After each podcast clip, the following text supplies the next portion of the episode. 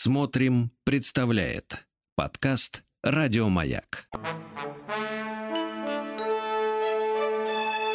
Сергей Стилавин и его друзья на маяке.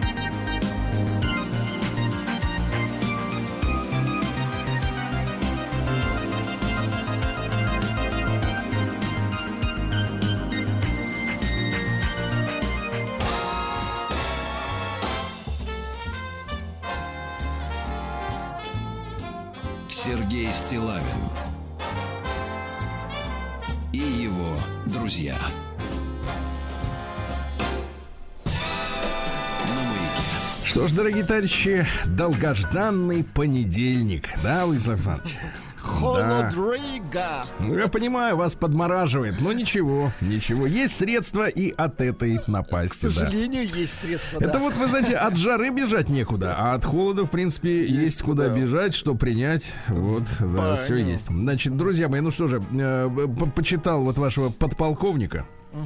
Так. Вот, говорит, до, до конца мая вся такая бодяга будет. Не поэтому, дергаемся. Хорошо. Да, вы напрягитесь, поэтому запаситесь. Слушайте, буду бить сейчас тревогу. В колокол. Хорошо. Знаете как? Давайте. Погодите, погодите, сейчас. Значит, тревогу какого масштаба? Значит, э, вредительство, да? Так. совмещенное с так называемыми новыми технологиями и о том, как нам с этим поступать надо будет. Это что ж, понимаешь, КПС рубрика? Нет, давай омбудсмена. Омбудсмен будет вещать. Хорошо. Совершенно два разных человека. Конечно, омбудсмена сволотает-то нет. Приемная нос. Народный омбудсмен Сергунец. Омбудсмен, он, понимаете ли, какие вопросы поднимает? Вопросы поднимает общечеловеческие, правильно? Хорошо. Потому что, я вам так скажу, Владислав Александрович, в каждой квартире угу. стоит, а где не стоит, Поставим. так об этом, так там об этом мечтают, и в ближайшее время это сделают, потому что в каждой сегодня, в каждом доме у людей стоят стиральные машины. Логично. Вот да. сейчас слушатели напряглись. Ухи сразу к динамикам развернули, потому что знают, что действительно стоит у них дома стиральная машина. И оказывается, что это финансовая бомба замедленного действия. Ну, давайте. Да. Вот, значит, расскажу вам следующую не сказку, а быль. Значит, ну, понятное дело, машина она стирает периодически. Вот я помню, был у вас как-то в гостях, вы мне сказали, что даже и не разбираетесь, как она управляется. Ну, да, да. Для вас загадочный аппарат. Загадочный. Не моя область, скажем так. Да-да-да, я понимаю, но эта техника, это не ваша, нет. нет. Вы человек тонкой душевной организации, вы вот там звучки, там вот эти все, да? Там ужин могу приготовить, а вот даже как. Не мое. Смотрю, какая рокировочка, да.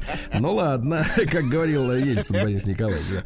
Да. Ну что же, э, вот. И, ну, тогда я вот для вас и буду рассказывать, давайте, для давайте, человека, который раз, не который в теме. Значит, как вы понимаете, внутри машины что-то крутится.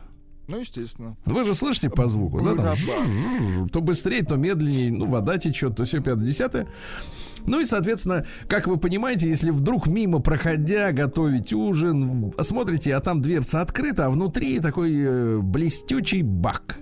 Да. То есть не бак, извините, а барабан. Барабан, барабан. Барабан, да, он с такими выпуклостями. Есть барабаны хорошие, бесшовные, например. Угу. Есть похуже, которые могут на белье делать задиры там. Ну, это я не об этом. Ну, говорю. на любой карман, как всегда. Да. Ну, кстати говоря, карман-то один и тот же, просто технологии разные, но это не, не об ну, этом я речь. чуть под... Суть не в этом. Как вы понимаете, бак, он, э, в который вы, за, не вы, а другие Да, люди, да. запихивают э, там трусики, простыни, наволочки. Он, Леопардовые, он да? как бы, да-да, не в безвоздушном пространстве крутится. Он находится в емкости, которая называется как раз баком. Понимаете, да? Вот, А, то есть барабан вот этот вот, он находится внутри бака, вы закрываете дверь, бак становится герметичным, и там происходит стирка, правильно? Но суть, опять же, не в этом. Суть в том, что бак крутится благодаря тому, что он висит на валу. А этот вал, соответственно, при помощи обычно резинового этого Ре- ремня. ремня, да, пи- пи- пи- значит, соединен с мотором. движение. Мгм. Ну, есть некоторые, так сказать, э, передовые люди, которые прямо на бак вешают мотор, но это не важно. В любом случае, бак висит на валу. А э, чтобы он, так сказать, и одновременно и висел, и крутился, понимаете, потому что повесить можно, что угодно, но крутиться не будет. А чтобы он крутиться э, мог, там есть подшипник. Подшипник это значит, вот вам будет не просто, не трудно представить. Представьте себе бублик, и там внутри шарики такие. Шарики металлические. Да. Там, соответственно, смазочка. Вот, как говорят производители, на весь срок службы, так сказать, аппарата, да, который они определяют, сколько он вам будет служить. Ну и, соответственно, пока эти, э, этот подшипник, который стоит, цена этого вопроса, это, ну, рублей, ну, я не знаю, сейчас трудно сказать, в каких ценах, ну, ну 500 рублей. Ну, Ну, это не край. самая дорогая вещь, скажем так. Это наверное. самая дешевая Да, вещь, наверное, из в- того, да, что есть в стиралка, машине. стиралка, да. Вот, значит, это, наверное, даже дешевле ремня. Так. Вот, эта штука там крутится, крутится, крутится, вы стираете труселя, носки, простыни и так далее, так далее. Годы идут, Всё годы пуч- идут. всё пучком, так. Вот. Ну и, наконец, э, по воле производителей, которые решили, что у, у техники должен быть срок службы. Ну, конечно, надо же периодически менять стиралочку-то. Минуточку, минуточку, конечно, конечно. Но, смотрите, какая тут засада. Засада-то не в этом. И в конце концов, этот подшипник, он, соответственно, крякается. Ну что происходит? Там резиновый уплотнитель, ну понимаете, потому что там сложная система, должно и крутиться, и быть Нет, но герметично. есть еще такая усталость металла, это все можно посчитать. Ну да. вот, но неважно. В любом случае начинает потихоньку в этот подшипник проникать э, вода горячая от вашей стирки, да, с порошком вместе, разъедать эти всякие резиновые штуки, подши- и подшипник в конце концов начинает гудеть. То есть раньше у вас гудело на отжиме, а теперь гудит всегда. То есть, как она не поворачивается, там такой металлический такой гул. И вы понимаете, что, в принципе, э, значит, у этой истории две темы. Э, Во-первых, через вот эти дырки, куда туда попадала вода сначала, да, начинает оттуда вытекать ржавчина. И такой, вы, вынимаешь трусики, они у тебя бел- были белые, Они а теперь те- стали леопардовые. Леопардовые, да, хотя Да. были, да, бел- белые. Красиво. Вот, а с другой стороны, этот подшипник в конце концов разрушится.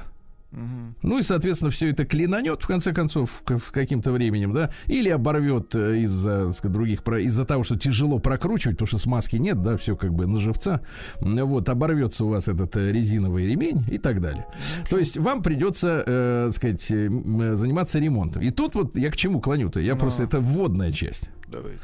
А самая главная, значит, гадость, которую делают производители, причем так называемые передовые производители стиральных что, машин. То есть вот на кого ра- равняются? То есть вот Да, такие? да, то есть лидеры рынка, они много лет назад, я так понимаю, может быть, 10 или 15, придумали такую гадость. Ну, Они решили, м, что, э, так сказать, ни ремонтнику, ни тем более вам, э, ну, вам вообще не придется, вы, вы Вот, человек видимо, такой что свободный. меняется блок целиком Тихо, тихо, тихо, да? тихо. Ну, Вопрос в том, Ну-ка. что, а, значит, э, бак, в котором крутится ваш этот барабан, где стирается, да, он оказывается, вы понимаете, еще на заводе целиком и полный. Он пластмассовый, как правило. Пластмассовая банка такая, да, получается. А, Вот, или стакан, как угодно. Так вот, а, он оказывается по серединке, посередке аккурат запаян, заварен. Прекрасно. То есть он целиковый Ну, чтобы, думал, чтобы меняется. добраться, чтобы добраться до этого в несколько там сот рублей всего лишь подшипника, вам по большому счету надо этот бак, э, ну, разварить. ну, то есть, вернее, как? Да. Если вам совсем хочется вот заняться этим, тем, что вам, в принципе, никогда не, не, не приходило в голову, вам надо по большому счету вот этот бак раскурочить, да? Деструк- и каким-то- заниматься, да? Да, и каким-то сумасшедшим образом потом, это ну ладно, это пол, полбеды, Так. заменить этот подшипник, а потом его как-то вот склеивать, чтобы он еще и бедолага не тек. Потому что раньше, и сейчас у некоторых производителей, которые, ну, э, с точки зрения вот этих передовых, немецких или шведских, м, позиционируются как оста, отсталые, да, у классического вот этого бака, ну, нормального, обычного, а, он был, в принципе, составным из двух частей. Ага. То есть, условно говоря, правая половинка и левая. Ну, понимаете, да? Там, соответственно, была резиновая прокладочка. э, Бак этот э, скреплялся. Ну, соответственно, затягивались болты. Ну, да? короче, разборный Он был разборный, да. разборный, То есть вы да, могли да. этот бак разобрать, Слушайте. спокойно добраться до подшипника, соответственно, за 500 рублей его поменять и так далее. Как вы понимаете, если у вас, извините меня, идет сразу в комплекте и подшипник, и бак, а внутри еще и барабан этот э, металлический, то эта штука получается больше половины стоимости новой стиральной машины. Слушайте, а И- вот хотите, наши кулибины как бы в теме, знаете, что они делают? Ну. Я этот бак, внимание, распилил ножовкой, а потом собрал на болты и герметиком а, за это. Да, да, да. Нет, нет, конечно, есть люди, которым нравится. это э, кошмар, нравится да этим нет, ну, заниматься. кошмар, я, я к чему клоню? Значит, Давайте. смотрите, история такая, что на, я провел исследование, понятное дело, я же не просто там возмущаюсь и говорю, что вот, мол, гадость какая. я сейчас такая, буду, конечно. я сейчас буду возмущаться, конечно, гадость. Но, значит, история такая. Такая, что а, вы понимаете, а, что вот э, на, в передовых компаниях, в автомобильных, в этой бытовой технике, да, работают целые специальные отделы, которые придумывают, как бы сделать так, чтобы человек, лошок, купил нашу или чью-то еще машину снова uh-huh, через какое-то uh-huh. время. Как мне объяснили профессиональные люди, они говорят, сегодня машина рассчитана там на 7-10 лет и не больше. Если у вас машина проработала 10, значит что-то там не то. Uh-huh. Это неправильно. Вот. И вопрос заключается в следующем. Смотрите, э, они все орут о загрязнении среды, о неразумном расходовании ресурсов и так далее. Ну, представьте себе, да, вам, чтобы поменять э, какую-то пупырку uh-huh. маленькую, надо выкинуть. Ну, по большому счету, большинство людей, наверное, так и будут делать. Да, они будут просто покупать новую машину просто. А эту всю, соответственно, вот со всеми хорошими, там еще хороший мотор, там еще хороший нагреватель, и ремень хороший, и сам бак-то, по большому счету, хороший. Просто не работает одна маленькая деталечка, uh-huh. этот подшипник, понимаете, который поменять технологически грамотно, ну, то есть по, э, по всем правилам невозможно, да? И в этой связи я хочу сказать следующее. Вот некоторое время назад у нас про, промелькнуло сообщение, может быть, на него не обратили внимания, что во Франции так. власти, а там вот относительно друг, всего Евросоюза все-таки люди сидят, ну, мне кажется, наиболее сознательные. Потому что то, что там вот, э, так сказать, в Германии, вот эти в немецко говорящих странах, там такие э, люди упертые. А французы, они выпустили законодательство относительно техники, которая продается на территории Франции, э, с тем, чтобы повысить ее ремонтопригодность. Угу. То есть вот как раз вот такие случаи, чтобы всякие боши, которые, кстати, ушли с рынка и кинули, э, так сказать, своих покупателей, потому что они да, да, отменили гарантию свою в нашей стране. То есть это кидалово. А дальше электролюксы и прочие, значит, так называемые передовые кон- кон- компании, да, они вернулись, э, потому что я, вот, честно говоря, всегда очень, с очень большим сомнением отношусь к словам, что прогресс это всегда позитивно. Вот это, безусловно, прогресс. Наверняка с точки зрения производства им проще делать, да, целиковый вот этот литой бак, да, э, чем запариваться на, чтобы он разбирался, там какая-то прокладка. Ну, меньше деталей. Меньше деталей, значит, прогресс, правильно? За а с другой стороны, надо, да. Да, получается-то, э, что на самом деле, наоборот, засада и uh-huh. проблемы. Так вот, э, во Франции решили обязать производителей делать технику более ремонтно-пригодной. Да, да. И мне кажется, что я понимаю, что у нас сейчас не до этого, вот в принципе ситуация, но тем не менее на заметку, да, нужно заниматься всем. Страна у нас большая, и у нас есть, кстати говоря, производство этих самых стиральных машин внутри страны не только, кстати, европейских, но и, например, так сказать, азиатских производителей, а, одни из которых делают э, вот по этой новомодной технологии, когда людей кидают из-за подшипника на целую машину, а есть люди, которые делают все еще по старинке, как бы мы сейчас сказали, но зато человек может этот подшипник замечательно заменить, когда он загудит, да? И я считаю, что очень важно, чтобы мы занимались не только самыми важными вопросами, например, обезьяне оспа, которая передается особенно активно через садомитов, как мы выяснили, да?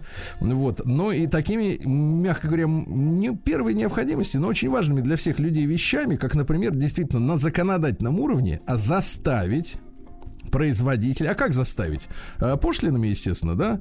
То есть, например, если ты хочешь выйти на рынок с товаром, который вот так же, как фуфло, вот из одной маленькой детальки оказывается на помойке, вот, значит, тебе повышенное на тебя ермо, правильно, денежное чтобы покупатель тебя не покупал. А в принципе, а все остальные, чтобы подумали э, именно конструктора и соблюдали нормальные правила, э, как я так скажу, социального общежития. Общежитие точно, да. Конечно. Вот именно. Хочешь торговать с народом, угу. не впаривай ему всякое фуфло свое. Вот не так. Так что, товарищи, будьте осторожны, будете покупать стиральную машину, а заботьтесь вопросом, разбирается ли у нее бак. Угу. Вот и все.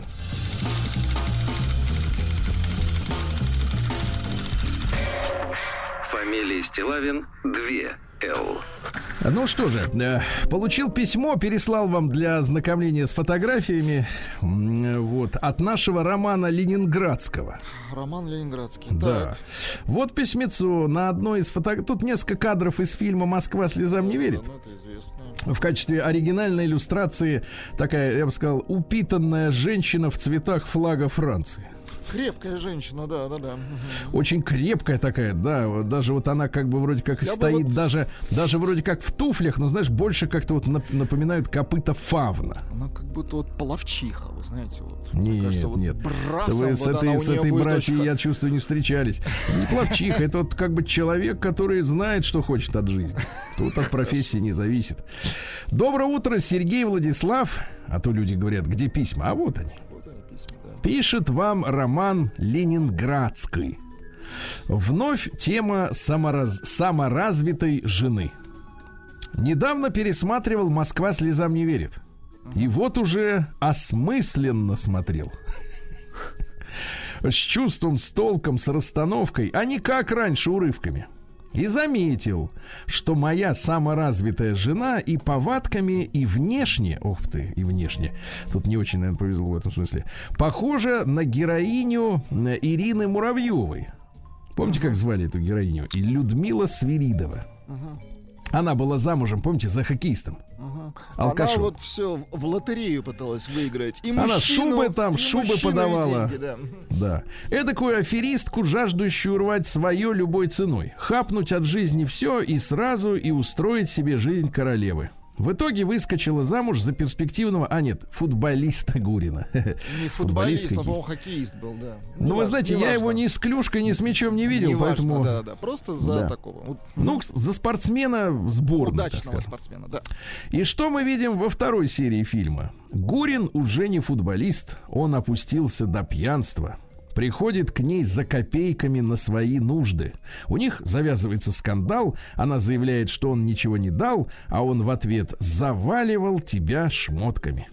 И мы, как видим, э, значит, женщина может уничтожить мужчину своим потребительским отношением. Как кровопийца, а мы используем другое слово, Ладуля, Ладуля, кровосос. О, боже. Да, О, да, да, да, да. Знаешь, есть медоносы, а есть кровососы. Кровососы, конечно. Вот, оставляет его без сил и энергии.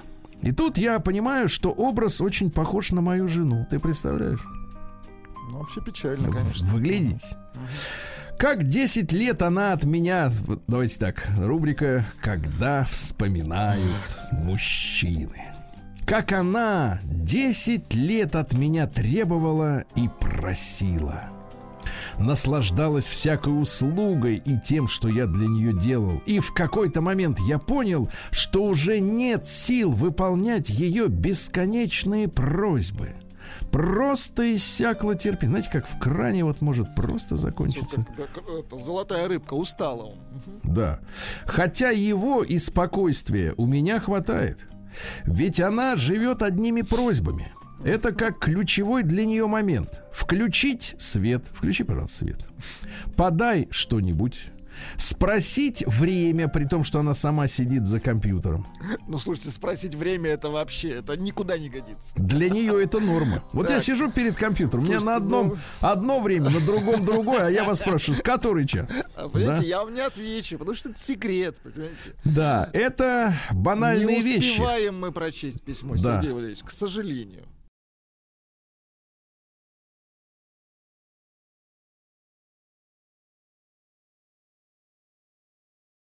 Поздравляем всех Понимаете. черепах.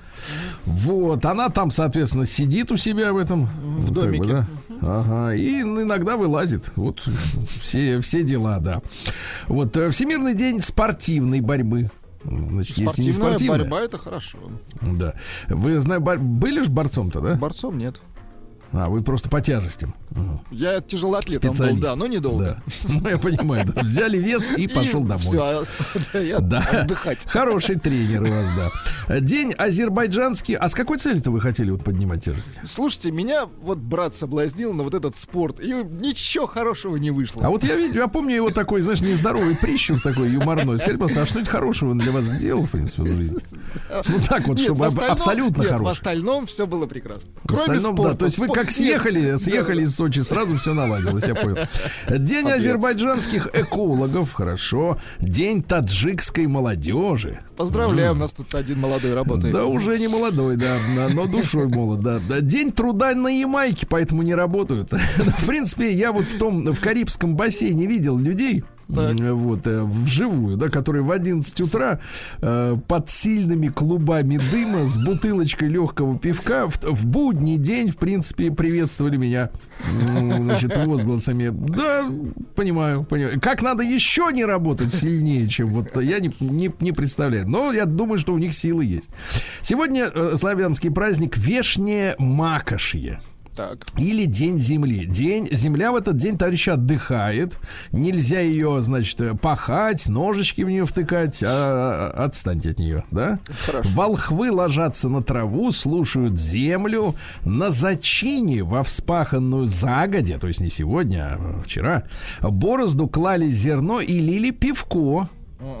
Понимаете, да, пивко. А потом и кувшин с пивом, ну, из-под пива разбивали и зарывали. Вот, Это хорошо.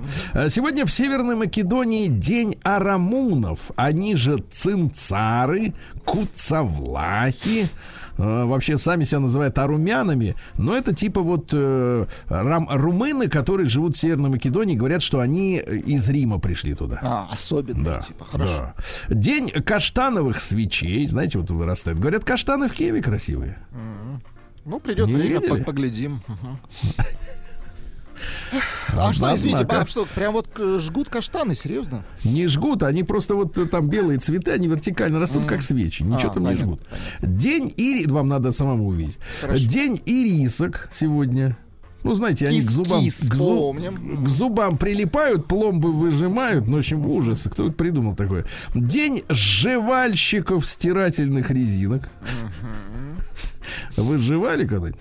Ну, конечно, слушайте. На безрыбье. А кто, а кто да, смотри, вокруг все, знаешь, там чуингам, бубальгум, риг, вриглисперминт, а вы жуете ластик, да, хорошо же. Тоже делаете вид, Мы что даже, вам тоже Я вкусно. даже смолу жевал. Было ну, это нормально. Это как вы, как индеец. Ну и, наконец, Симон Посев сегодня. Так. Народный, значит, праздник. Э, э, считался на Руси этот день лучшим временем для поиска, во-первых, кладов. Угу. Также сбор лекарственных растений, в том числе корений разных мудреных, да.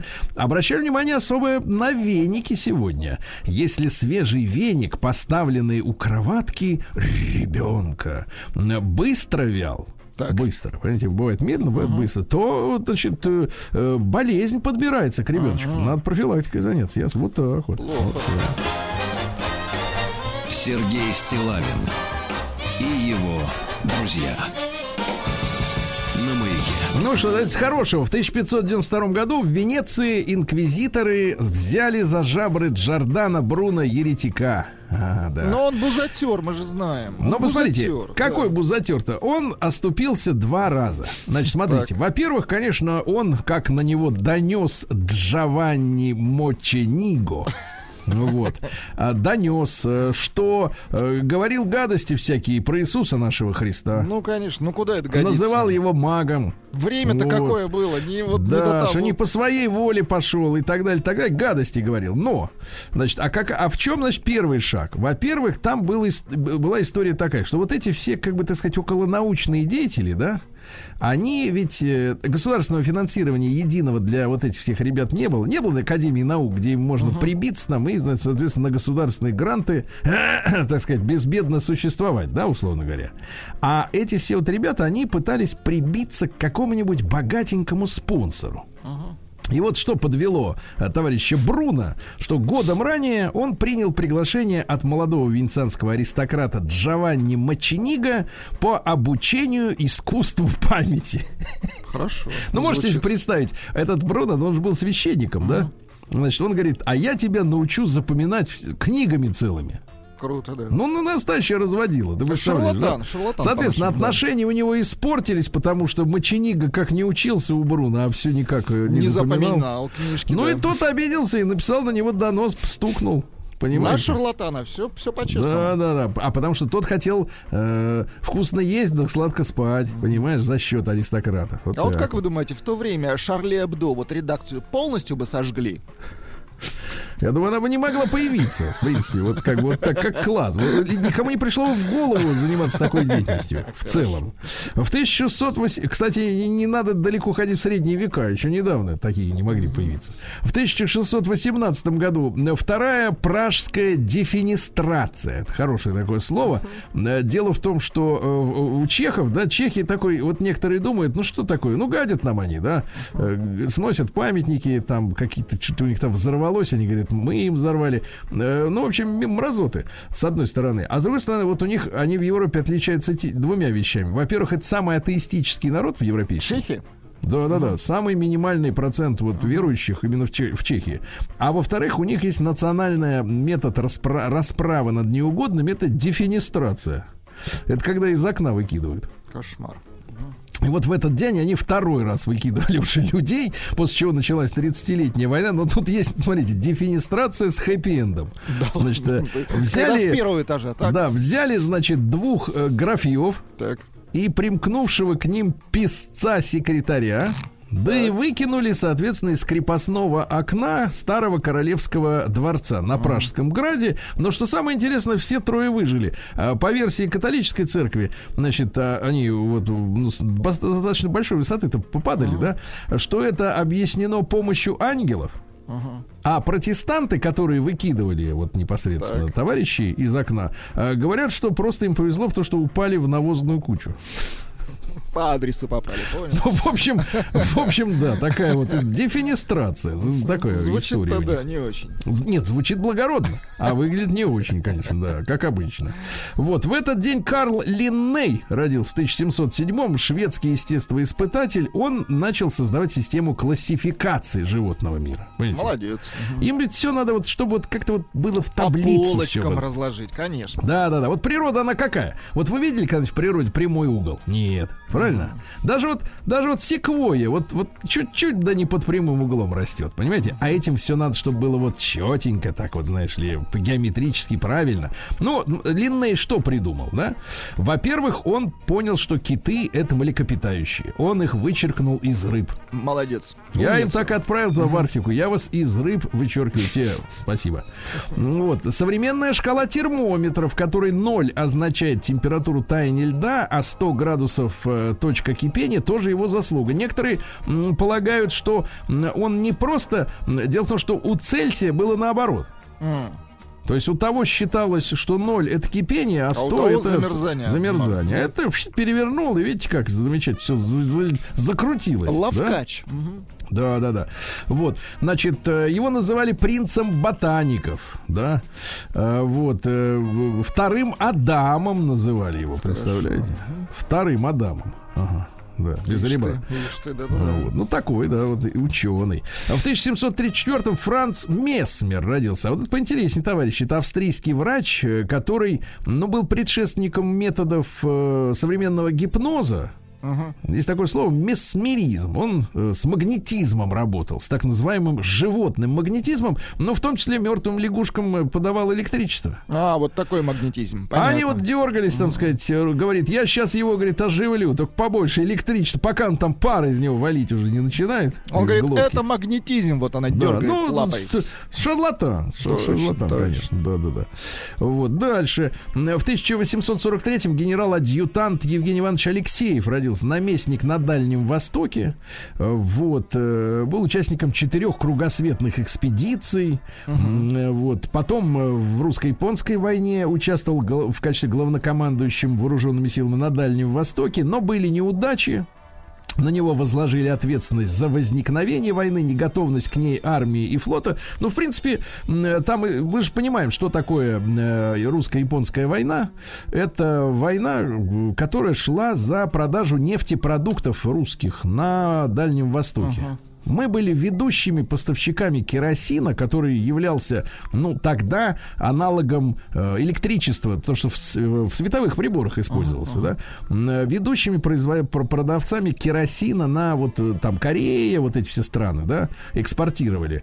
А вот японцы, соответственно, американцы с этими американцами надо было свой продавать керосин. Ну и, соответственно, они подталкивали японцев для этой войны. Все же, везде же экономика, ребят. Нет такого, что, мол, вот, вот пришел человек и говорит, хочу вот воевать.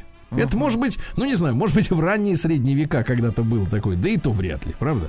А сейчас все же из-за экономики. И мы после этой войны, надо смотреть на итоги, потеряли этот рынок. Ну, понятно. Именно керосиновый. Конечно. Потеряли. Вот, вот за что, так сказать, японцы э, боролись. А в 1800 и американцы и руками японцев.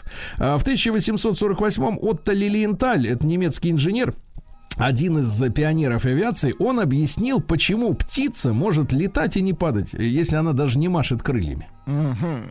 Она их как бы в сторону. Он, он угол крыла, понимаешь, измерил. Угу он заметил, что когда птица летит, это не, у него крыло неровное, а как бы она вниз туда загнута, вот, к, к, к, к хвосту. Ну, в общем, ну, заложил понимаете. основы дельтапланеризма. Я, я вам помогу, как руки гнуть, если надо. Да. Если вдруг дефинистрация случится. Но в 1860... Мы на навоз надеюсь. Да, да, да, да, вот этого добра должно быть много под окнами. В 1861 Николай Андреевич Панов родился поэт. Родился он в крестьянской семье. Так. Вот, ориентировался на фольклор. К сожалению, умер в больнице для чернорабочих в нищете. А сейчас говорят, что в Пензе присуждаются премии библиотекам за его имени, за продвижение книг и вообще чтение. Вот есть стихотворение, я нашел для вас, называется «Лучину Золушка. Давайте. Ночь, а это про женщин. Ночь темна, темнешенька, в доме тишина. Я сижу молодешенька с вечеру одна.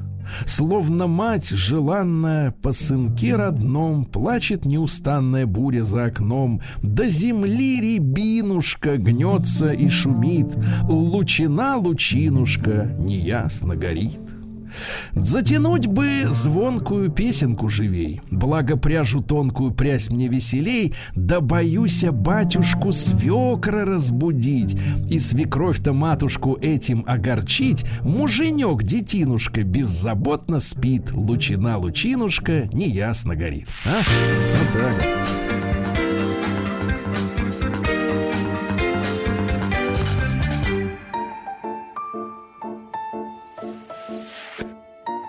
Собрание слов. Большое интервью. Этим вечером Артем Новиченков и его гость Искусствовед Наталья Вострикова.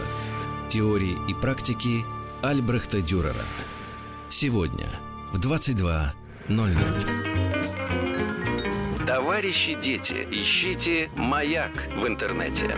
Удивительные произведения художников всех времен и ответ на главный вопрос «Почему это шедевр?» в подкасте «Хочу все знать. Искусство». Да, да, да. Обезьянка сидит ага. сверху с часами. Обезьянка, кстати, нам говорит о том, что это изначально было очень богатое семейство, потому что такого типа экзотические животные стоили очень дорого. И их было просто так не достать. В любое время на сайте Маяка и в ваших мобильных устройствах. Что издают? Что дают? Что подают? Что поют? Премьеры, выставки, показы, новинки и бестселлеры. Все сразу. Сегодня в 7 часов вечера. Я не понимаю советов опытных коллег занять специальную позу во время урока. Когда ты искренне хочешь услышать ребенка, ты естественен. Я не могу вести занятия и отслеживать то, как я стою. Если бы я хотела стать актрисой, то пошла бы в театральное. Евгения Шпакова, учительница начальных классов. Учителя и школы, которые меняют мир и нас самих. В проекте Александра Мурашова «Другая школа». По четвергам. 5 часов вечера.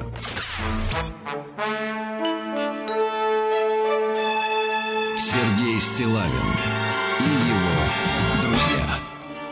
на маяке. Ну что ж, друзья мои, в 1884-м родился итальянец Коррадо Джини. Я думаю, что вы наверняка о нем ничего не знаете, ничего не слышали, а тем не менее это научный теоретик и идеолог фашизма. Ух ты. Коррадо Джинни. Он в 1927 году, заметьте, да, на там 6 лет э, раньше, чем пришел к власти Гитлер. Ну, правда, уже был у власти Мус- Муссолини, как uh называл его Гитлер. Муссо, если вы посмотрите фильмы с немецкими актерами, там так Муссолини. Как бы муссолит его, да, имя. Да, да, да. А, научная основа фашизма опубликовал книжку. Он был сторонником концепции. Это же все, как бы, понимаете, не на пустом месте. Ведь это же философская мысль так развивалась. Понимаете, история какая? Философская мысль, да? Так вот, смотрите, сторонник концепции органицизма.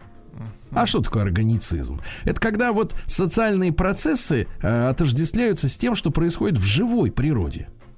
Соответственно, они получают оправдание, понимаете, да? Ну, раз в живой природе там э, что-то происходит, это естественно все. Значит, и в социуме, в том числе и фашизм, это естественная такая нормальная такая тема, правда? Ну вот, занимался Евгеникой. Евгеника, знаете, да, это как вот чтобы чтобы не дать жить тем, э, кто с их точки зрения уродлив. Вот. Но говорят, что э, был против расовых законов и ограничения прав евреев. Говорит, это, говорит, вне моей теории. Кстати, интересно, что после войны спокойно жил. В 57 году э, награжден золотой медалью за заслуги перед Прекрасно. итальянским образованием. Э, Член Академии Дей Линчи. Ну, они так и Э, сказали, теоретик пускай живет. чё. да, 62 года вообще президент итальянских социологического и статистического... Теоретик фашизма, президент итальянского социологического общества. Прекрасно, мне кажется, гениально. В 1908 году Джон Бардин родился, американский физик, который изобрел транзистор, вы понимаете? Владислав Вот Иванович, с него вы все и понеслось. Опишите людям, чем транзистор лучше лампы? Ну, слушайте, лампа, во-первых, больше потребляет электроэнергии. А, а, транзистор, он эм, по, просто по объему меньше. То есть, Ну, то есть стало- в ракете лучше использовать Конечно, иначе транзистор. это не будет не ракета, а целый Не ракета, дом, а который- пароход. Да, пароход. вот да. конечно. Хорошо. Артишоу родился. Артур Аршавский, д- сын э, иммигрантов еврейских из Российской империи. Но Артишоу, оркестрант джазовый, да? Да-да-да. Один из величайших пропагандистов свинга, так называемый. Да, из Да, в 14 году родился Сергей Борисович Спиранский, но я думаю, питерцам, ленинградцам этот человек особенно хорошо знаком. Он в советское время, э, ну как, был законодателем мод определенных там послевоенных. Э, на Петроградской стороне он построил э, здание теле- телецентра Чипыгина Да, 6, по-моему, да? Да, а- огромная такая бетонная штука страшная. Вот, причем в 60-й год это был крупнейший телецентр в Европе. Там была 21 студия. Круто. Мгм. 21. Потом гостиница Ленинград. Потом вот, э, если кто-то из Москвы на машине едет в Питер, то комплекс на площади Победы. Да, вот это замечательный. А, Григорий Наумович Чухраев в 21 году родился. Замечательный режиссер. И баллада о солдате, и чистое небо. Да. Шикарный режиссер. Говорил, что художники между собой не конкурируют, конкурируют ремесленники. Хорошо. А если человек начинает как ремесленник, а заканчивает как художник, тут как вот с конкуренцией? Здесь сложнее. А В 24 году в Москве открылся знаменитый 13-й съезд коммунистической партии, большевистской, да? А Перед съездом э, тайно, без обнародования, обсуждали так называемое завещание Ленина, письмо к съезду, э, где было написано, в числе прочего, что Троцкий самый работоспособный, а Сталин склонен к грубости, недостаткам лояльности и злоупотребляет к власти. И Сталин, значит, соответственно, говорит им, ну что ж, я, говорит, действительно груб. Ильич предлагает вам найти другого, который отличался бы от меня только большей вежливостью. Попробуйте найти. И тут, тут сразу товарищи э, из, из портера говорят, ничего, говорят, нас грубостью не испугаешь. Вся наша партия грубая, пролетарская. Короче, ут- утерлись. Утерлись, да. В 28 году Розмари Клуни, э, тетенька нашего Джорджа Клуни. Послушай. Хорошо, да. Да, тетя такая. Тетенька, такой тетей, бог, как, да. как вот другим-то стать, да, другой с такой тетей. Э, В 34-м Роберт Мук, изобретатель, электронщик, э, который придумал музыкальный синтезатор. То есть Спасибо ему большое. Не Да, да, да. звуки, то есть придумал, да? Нет, В Мук это 34-м завалили Клайда Берроу и Бонни Паркер. Ну, фотографии у них романтические, попадают иногда на самые До такие сих пор, да, попадают, что площадки, да. удивительно. Мгм. Мгм. Ну, это, понимаешь ли, как Есть бы... любители, думаете? Дурость или вредительство, я считаю так. Залман Кинг в 41 году «Дикая орхидея», «Слияние двух лун», «Дневники красной туфельки». Понимаем, понимаем. Девять с половиной недель как Конечно. продюсер, а? Крепко, крепко. Но там ведь женщины, да? А это Заметьте. удивительно, да, последнее время? Вот се- сейчас уже смотрится, честно говоря, как какой-то нон-фикшн. В 51 году Анатолий Евгеньевич Карпов. Поздравляем, дорогой Анатолий Евгеньевич, с днем рождения. Да, наш человек в шахматах. Наш, да. В 59 году Лариса Андреевна Гузеева родилась. А? Хороша, Лариса? да? Лари... Ой, хороша, как скажет, А как, как, Дима посмотрит, как зырк, хорошо зырк. рассказывает, а? А вот давайте-ка вам еще чего Давайте. интересно. А в 68-то году родился Сергей Васильевич Соседов-то, а? Кино... музыкальный критик. Шикарный, да, критик. Шикарный. Шикарный. Начинал, начинал курьером в газете «Гудок». А? Вот, чувствуется школа. Да, в 69 году в этот день группа «Кто» выпустила первую в истории, ну так говорится, одна из версий, первую в истории рок-оперу «Томми». Да. У них там были проблемы с, ну, с продажей предыдущего альбома. Sell Out, да? Вот, говорят, что... А потом он стал самым успешным через годы, но тогда люди не поняли. И вот э, Пит Таунсенд э, прекратил на этой фоне депрессии принимать наркотики Ну и слава богу, да. и говорит, дай-ка я напишу рок-оперу. Ну, чуть-чуть послушаем. давайте. Это музыка, от которой хочется прекратить принимать наркотики. Вообще хочется жить честно. Достаточно. да, а сегодня, ребят, полтинник исполняется Найку Борзову. Коль, ну, с днем рождения. Поздравляю. Здравствуй, радость моя. Привет.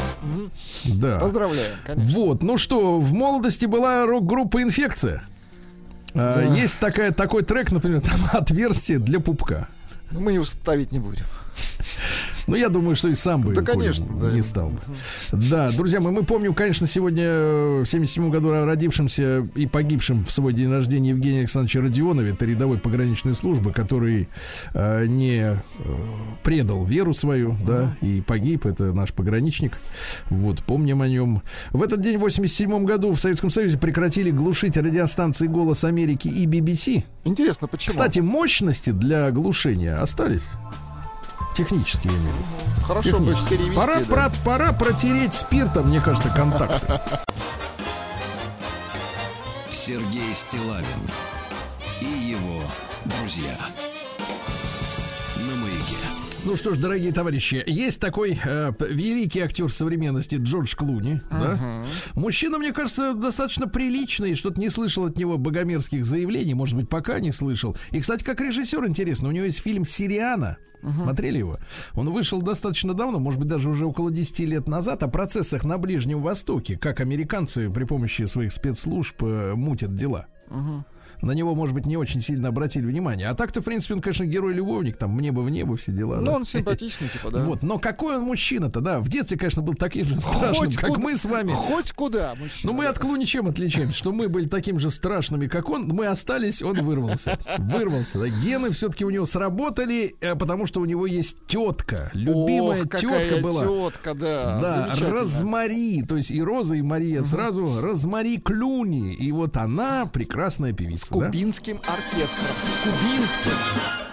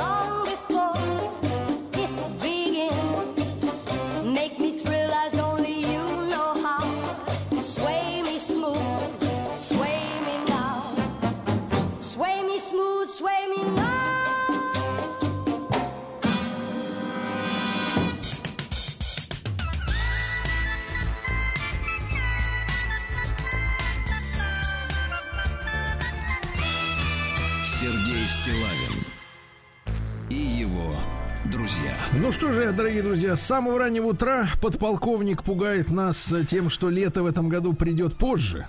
Да? М, То есть, в принципе, вообще может и не прийти. Я расшифровываю на наш язык. Потому что они, вот эти вот э, ребята, они любят рассказывать, там сказать, отсрочивать, да, постоянно. Давайте еще на недельку, еще. Ну, в общем, ждать теплого лета, видимо, не приходится. А как там в Соликамске-то, а, дела? Слушайте, идет снег, плюс Да. 4, по ощущениям ноль. Да как так можно? С людьми живыми. Идет снег. чтобы песней своей помогать вам в работе, дорогие мои. Соликамцы. Вот так, да. Вот. Житель э, Соликамска предстанет перед судом за незаконный оборот оружия. 37-летний мужчина, э, так сказать, э, работал на лесопилке. К нему выехали оперативники, э, вот, и обнаружили в угловом диване в комнате для отдыха рабочих полиэтиленовый пакет, а в нем ТТ. Отвратительно. Говорят, нашел пис, говорит, нашел пистолет, мол, без магазина, без патронов. да. Ну, просто шел, шел, и он О, сам на него пистолет. позыркнул, да, и нашел все. Прекрасно. значит, а выяснили, что как минимум пистолет э, образца 33 года сделан э, из трех других пистолетов заводского изготовления. Да. Дальше предстанет перед судом мужчина, который выращивал в своей квартире коноплю. Вот. Выдавливал масло. Жарить картошечку, наверное, собирался. Эко, эко-масло, не забывайте. Да, да, да. Задержали псевдополицейского, который подозревается в мошенничестве. Э, На стационарный телефон потерпевших звонил псевдовнук Звучит неплохо. и Псевдовнук. рассказывал о том, что он стал участником дорожно-транспортного происшествия, погиб человек, надо... Потом перезванивал следователь, предлагал за миллион рублей решить вопрос о непривлечении. Ну, соответственно, трое пенсов э, повелись на это дело, да, задержанные ме- мерзавцы. Дальше в Пермском крае перед судом в Соликамске предстанут двое приятелей шоплифтеров. Это как? Ну-ка, переведите. Вот лифтер это другое, а лифтер это другое. Это когда человек, вот смотрите, вот, вот как себя ведут. Двое мужчин слонялись по городу Соликамскому. Ну, обычное Их дело. внимание, Мгм. да, их внимание привлек магазин детских товаров. И 36-летний фигурант вспомнил, что у его доченьки скоро день рождения. Посетовав на то, что денег-то у него нет, а идти к ребенку на праздник с пустыми руками некрасиво, он говорит, а давай дернем. То есть шоп-лифт соорудим. Прекрасно. Да? Приятели договорились, что пройдут в магазин вместе, чтобы не привлекать себе особого внимания, возьмут товар со стеллажей, которые расположены, расположены у самого входа, э, вытащили куклу и упаковку подгузников. Подлецы. Потом также брали и другие магазины. Втянулись. да. Брали. Ну, опыт они э, приобрели, надо же его дальше э, как-то развивать опыт. Передавать потом, да? Житель э, Прикамья украл 6 километров водопровода, вырубив 800 деревьев. 6 километров, представляете? Слушай, сколько рубить-то, пилить, корчевать, то, чтобы вытащить оттуда. Да это- он труженик, как мы поглядим. Мне кажется, это, это работяга. Такому надо премию дать. В Соликамске двое приятелей похитили золотые украшения у спящего мужчины. Крепко спал мужчина, да. А Состоится в Прикамье фестиваль Би-армия. Это как? Ну-ка. Это- Армия. Как это действительно би-армия. Это в одну, может быть, конечно, биармия, я извиняюсь. Но вот когда би-армия, это звучит Есть Так, вопросы. Интригующие, да, да, да. А, Ремесла, сказители, уличные театры, а? Хорошо. Да. А Хищение электрооборудования на энергообъектов смертельно опасно и уголовно наказуемо, пред- предупреждают энергетики жителей, э, так сказать, да, э, края. Фотосессия с машиной помогла судебным приставам разыскать должничка. Задолжал 15-летнему сыну более 500 тысяч. Э, По э, адресу прописки не проживал, но сфотографировался эффектно со своим автомобилем. Приставы вычислили Вот а. мерзавца. Да. Росстат проводит в Соликамском городском округе опрос населения по условиям жизни.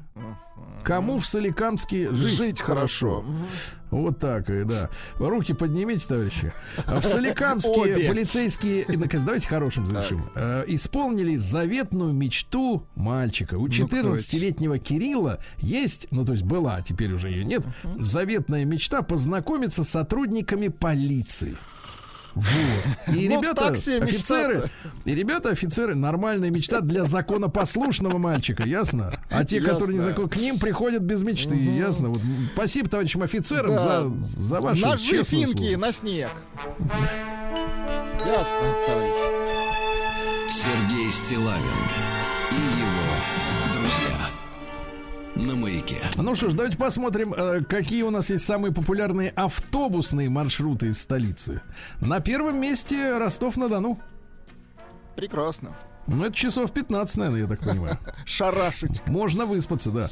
Отечественные молочники обеспокоены, вот смотрите, какая интересная история, обеспокоены возможным срывом поставок заквасок из-за границы. Значит, такая история, что около 80% заквасок Несмотря на то, что сейчас на дворе не, 1000, не 2014 год, а 2022, а почему-то вот они приобретаются в Зарубежная, да? Дании, Болгарии и в Италии. Давайте спросим, почему, товарищи? А, да. давайте честно спросим, почему за эти 8 лет, соответственно, только в Барнауле и в Угличе, например, да, есть заводы.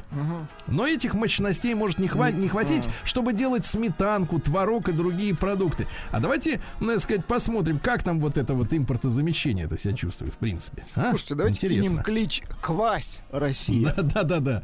Ну что, без, пока без сметанки, Владислав. Жаль, да, жаль. да, да, да, на сухую. Значит, давайте дальше. Литрес назвал самых неприятных для россиян литературных персонажей. Но я не буду брать иностранных, потому что это, конечно, невозможно даже Это не выговорить. наши. Из наших на первом месте не нравится тетка из Муму. Тетка. Ну, она Тетка мерзкая, из да. Муму. А на втором месте Анна Каренина вызывает. Ну, она э, психическая, конечно, никуда не да. годится. Не, ну что, что самое интересное, вот давайте о философски подумаем. Смотрите, Анна Каренина им не нравится, да? Так. А вот э, Маргарита из Мастера и Маргарита нравится. Хотя, в принципе, совершенно одного полета люди. Да, под поезд, а это на метле. А? Насколько вот, разные видите, судьбы. Да, да, да. Вот да. Прохор завел роман с миссис Россия Вселенная. Да. Прохор. Поздравляем, Прохора. Дальше. Эндокринолог рассказала, можно ли получить передозировку йодом при потреблении йодированной соли. Значит, ц- цитирую, чтобы ничего не напутать. Смотрите. С йодированной солью избыток йода получить невозможно. Однако такая вероятность есть при бесконтрольном потреблении различных продуктов, обогащенных различными соединениями йода. Что они хотят сказать? Можно хвататься по мелочи. Житель Краснодара заказал себе из Москвы посылку с одной единственной банкой тушенки. Ну, красиво, в принципе. Красиво, да. Психологи выяснили, какие люди имеют больше половых партнеров, обладатели так называемой темной триады нарциссизма, макиавеллизма и психопатии. У них они сами себе кажутся симпатичными и поэтому э, внушают эту симпатию и женщинам. Абсолютно Да. точно. Россиянам пообещали, что без европейских вин они не останутся, но доля нашего вина может достичь уже 70% на рынке. 70, Хорошо. да. Специалист объяснила, что рассаду перед тем, как ее вести на дачу, надо закалить на балконе холодным воздухом. Хорошо. Закаливать, товарищи. Дальше. Свежая клубника защищает от онкологии и улучшает работу мозга. А не Запомнили? свежая. Они свежие, может угробить. Врач назвал самую опасную травму человека. Вот вы Ну-ка. какую думаете, травма самая опасная? Ну, травма головы, конечно. Ну, вот так и все думают. И врачи тоже думают так же. Хорошо. Да, опрос показал отношение россиян к идее воссоздания пионерии. Но пока что я вижу, что информационная работа идет э, плохо. Надо с детьми работать, прежде всего. Поэтому, Нам-то э, чего? Нас уже не поэтому возьмут. 30, 38 только процентов за. Вот, но я скажу так, что в таком деле, в общем-то, в принципе, спрашивать так называемое общественное мнение, оно... э, Во-первых, спешить в таком день не стоит. Спешить не надо, надо делать раз и сделал все. Спешить не надо, да, правильно. Адвокат иноагента Моргенштерна рассказал о ботаниках, которые определили подвид конопли на татуировках рэпера. Гоша Куценко объяснил, почему все еще не завершил никак актерскую С карьеру. прошедшим, кстати. Гошана, с прошедшим. А все еще не бросил сниматься в кино из-за интересных финансовых, я так понимаю, предложений. Да, ну, понятно. То есть Понимаю. пока платит, будет сниматься. Бывший бойфренд э, балерины Настеньки представил новую возлюбленную банщик Сергей. Э, Показал женщину по типажу, близкую к внешности балерины. Банчик Сергей, да? Да. Рашкин потребовал принять купленную им лосиху уже через суд. Слушай, это все не угомонится человек, да? Нет, вы примите. Тюменские ученые разгадали тайну ядовитых карасиков. Вы представляете, оказывается, возможно выловить карасей и заболеть сильной гавской болезнью. Представляете? Кошмар какой. Да-да-да. Причем внешне определить больную рыбу невозможно. Внутри, правда, у нее некроз, дистрофия, множество других патологий. Вообще впервые эту болезнь э, определили э, в окрестностях Кенигсберга, ныне Калининграда, в начале 20 века. А сейчас и до нас добралась. Так что, товарищи, осторожно с карасями. Да. А Диетолог рассказала, что безопасно жарить еду можно на масле с высокой точкой дымления. Высокая точка. А переведите. Да, ну, да не дымит. э, Понятно. Почти, да, почти. В России разрешат использовать музыку и фильмы из недружественных стран. Владик, Ну, начинаем наконец-то. А нарезать. мы уже используем. Уже режем во Уже вот играет. А, В России, да, в России могут э, создать лигу по рестболу. Это смесь баскетбола, представьте себе, и борьбы. То есть борьба под кольцом это. Оригинально. Я бы еще стрельбу То добавил. есть бы, борьба за мяч такая реальная Да, да, будет. да. Вот, ну еще что интересного. Косметичес... э, Я читаю, но читаю вам и английские слова сейчас, и русские, но звучать они будут одинаково. Э, Косметический бренд L'Occitane э, открылся в российских торговых центрах, центрах под названием L'Occitane. Ну, это все меняет, ну, Да, конечно. да, да, да. В Москве назвали самых богатых деятелей культуры. Ну, посмотрите, например, джазмен Игорь Бутман, 96 Очень миллионов хорошо.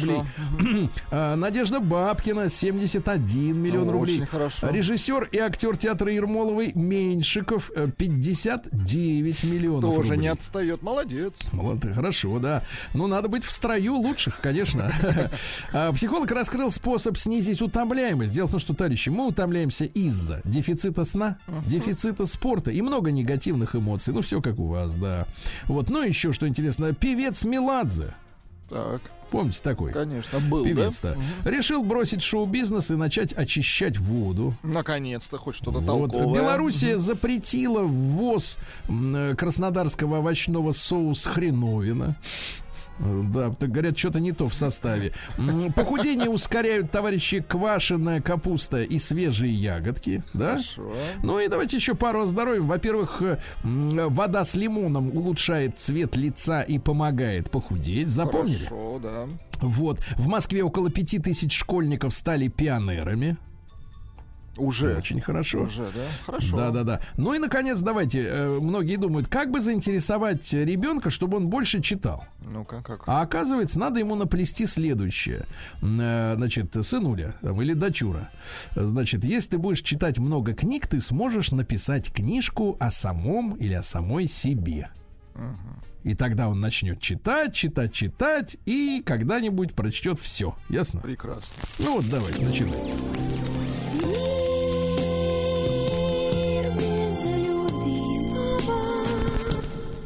Так, ну что у нас среди женщин? Э, Актриса Ева Грин поддержала Джонни Деппа в деле против Эмбер Хёрд. Ему сейчас нужна поддержка, да? Сколько Да, и от нас он получает ее ежедневно. Год или два судится. Отгружаем, да. Учительницу в США арестовали за секс с 17-летней школьницей. Прекрасно.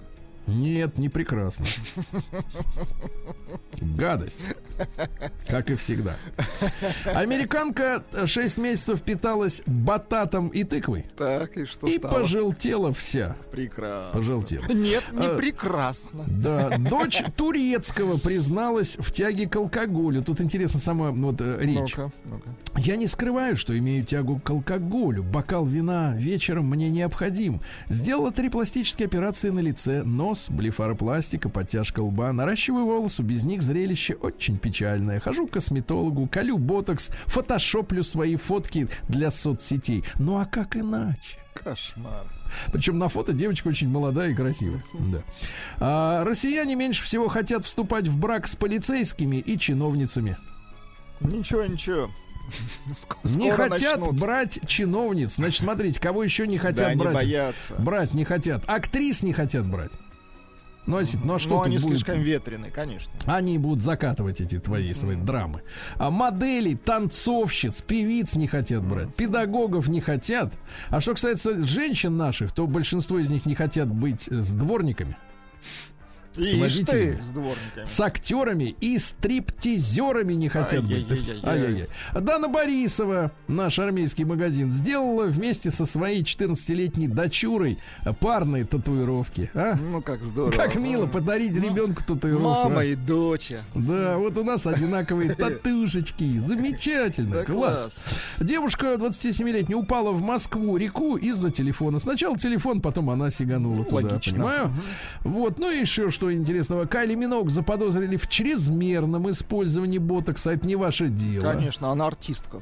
Не ваше дело. Ну и, наконец, женщина нашла способ питаться бесплатно три раза в день. Британка собрала свежие продукты на помойке и за месяц сэкономила 100 фунтов стерлингов. А Молодец. я думал, в поселении нашла. В кургане. три раза. Новости Так, ну капитализма. давайте быстренько. Британского депутата от консервативной партии обвинили в том, что он накачивал коллег наркотиками и насиловал.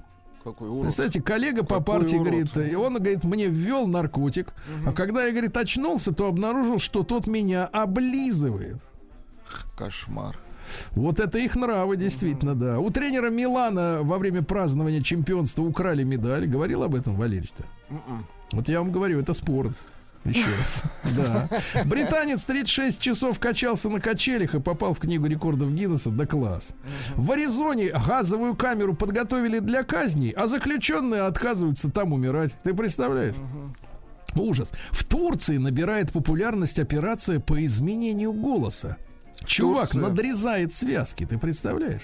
Какие-то извращения. Ужас, да-да-да. Дальше у корабля э, Starliner американского отказали один за другим два двигателя во время старта. Кор- Корпорация Boeing сделала машину.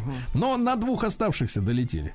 Q анонсировал первый альбом за 14 лет в ближайшее О, время. Любопытно, ну-ка. Да, дождемся, да. дождемся. А Что еще интересного? Илона Маска обвинили в сексуальных домогательствах. Говорят, что стюардесса показала свой прибамбас. Я смотрю, он в разнос пошел. Потер ей ногу, а дальше интересно, а, э, ну чем потер, не, не указывается, и предложил купить ей лошадь в обмен на эротический массаж. Он, конечно, сумасшедший, да.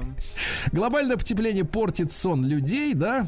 Ну, еще что интересного. э, Курорты Испании потеряют полтора ярда евро из-за отсутствия в этом году наших людей, Ну, понятно. да? Ну и давайте самая гениальная новость, э, которая есть. Ну, во-первых, у американским военным летчикам разрешат носить усы, как у Лукашенко. Да? Ну и вот Это давайте. прорыв, давайте. И самое главное, одной строкой. Автор Чипа и Дейла не смог объяснить, как мышка Гаечка родила от мухи вжика. Хорошо. Пошла горячая, да? Хорошо. Далее. Мух, вжик. Россия Криминальное. Так, сначала ударим в набат. Екатеринбурженка не может добиться компенсации за упавший на нее кусок э, штукатурки. Ждала такси девушка, э, на, на голову упала штукатурка, рассечение головы, гематомы, шишки. Управляющая компания даже не перезвонила. Э, С третьего раза только смогла зарегистрировать официальное обращение, и на него в, в срок не ответили. Э, 150 тысяч рублей компенсации ждет. А Федеральная антимонопольная служба России оштрафовала производителей печенья за копирование упаковки немецкой Лейбниц. Помните, там вот эта марка есть Лейб. Слушайте, а как же вот наш разговор о том, что мы можем пользоваться их интеллектуальным э, трудом Пока не недружественных дошли стран? эти новости до них. Как-то вот а, как-то в разрез с общими трендами товарищи работают, да? А, В Красноярске девушка платила за доставку суши билетами банка приколов. Да. Вот. Дальше. Россиянин, который сделал сам себе нунчаки, э, грозит э, ему два года тюрьмы за холодное оружие. Да? Вот. Ну и что еще? Э, В Свердловской области родители школьников оштрафовали за 100 тысяч рублей за оскорбление учительницы при помощи мема фотошопного. Ну, учительницу с деньгами нарисовали. Ну и, наконец, а, в городе Юрьев-Польской Владимирской области громкий скандал. На детском спектакле Чебурашка, Крокодил Гена, Волк и Заяц вышли на сцену сильно пьяными. Чебурашка, ты. Ну, сели, выпивали, Ну, потом понятно, объявили ну, понятно. третий звонок, Куда третий звонок. Вышли.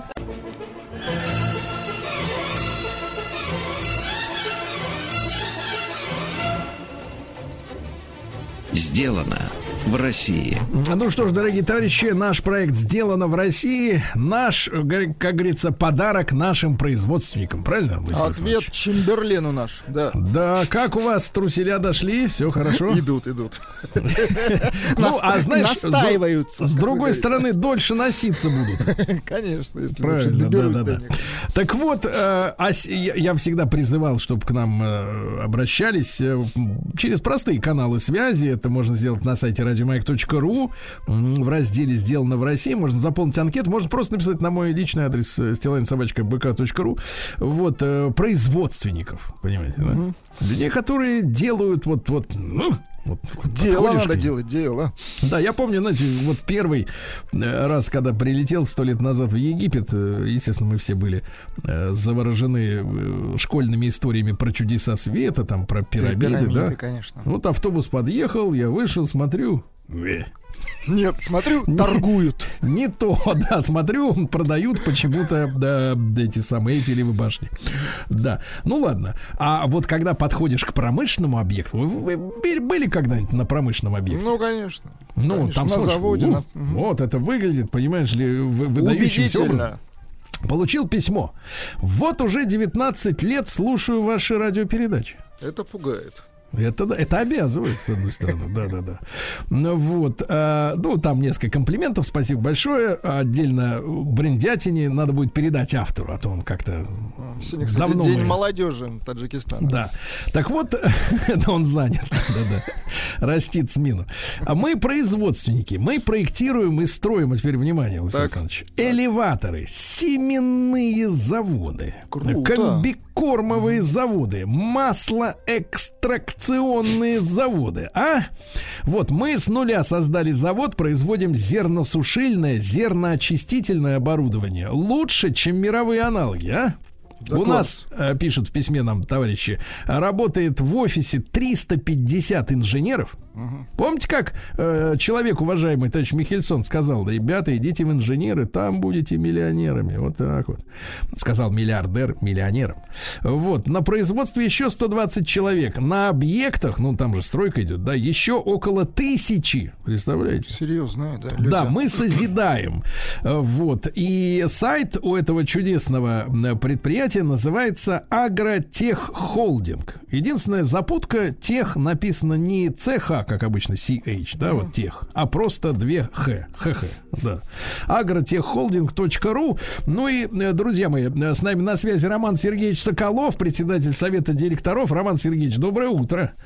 Да. Доброе утро. Доброе утро, Сергей Валерьевич.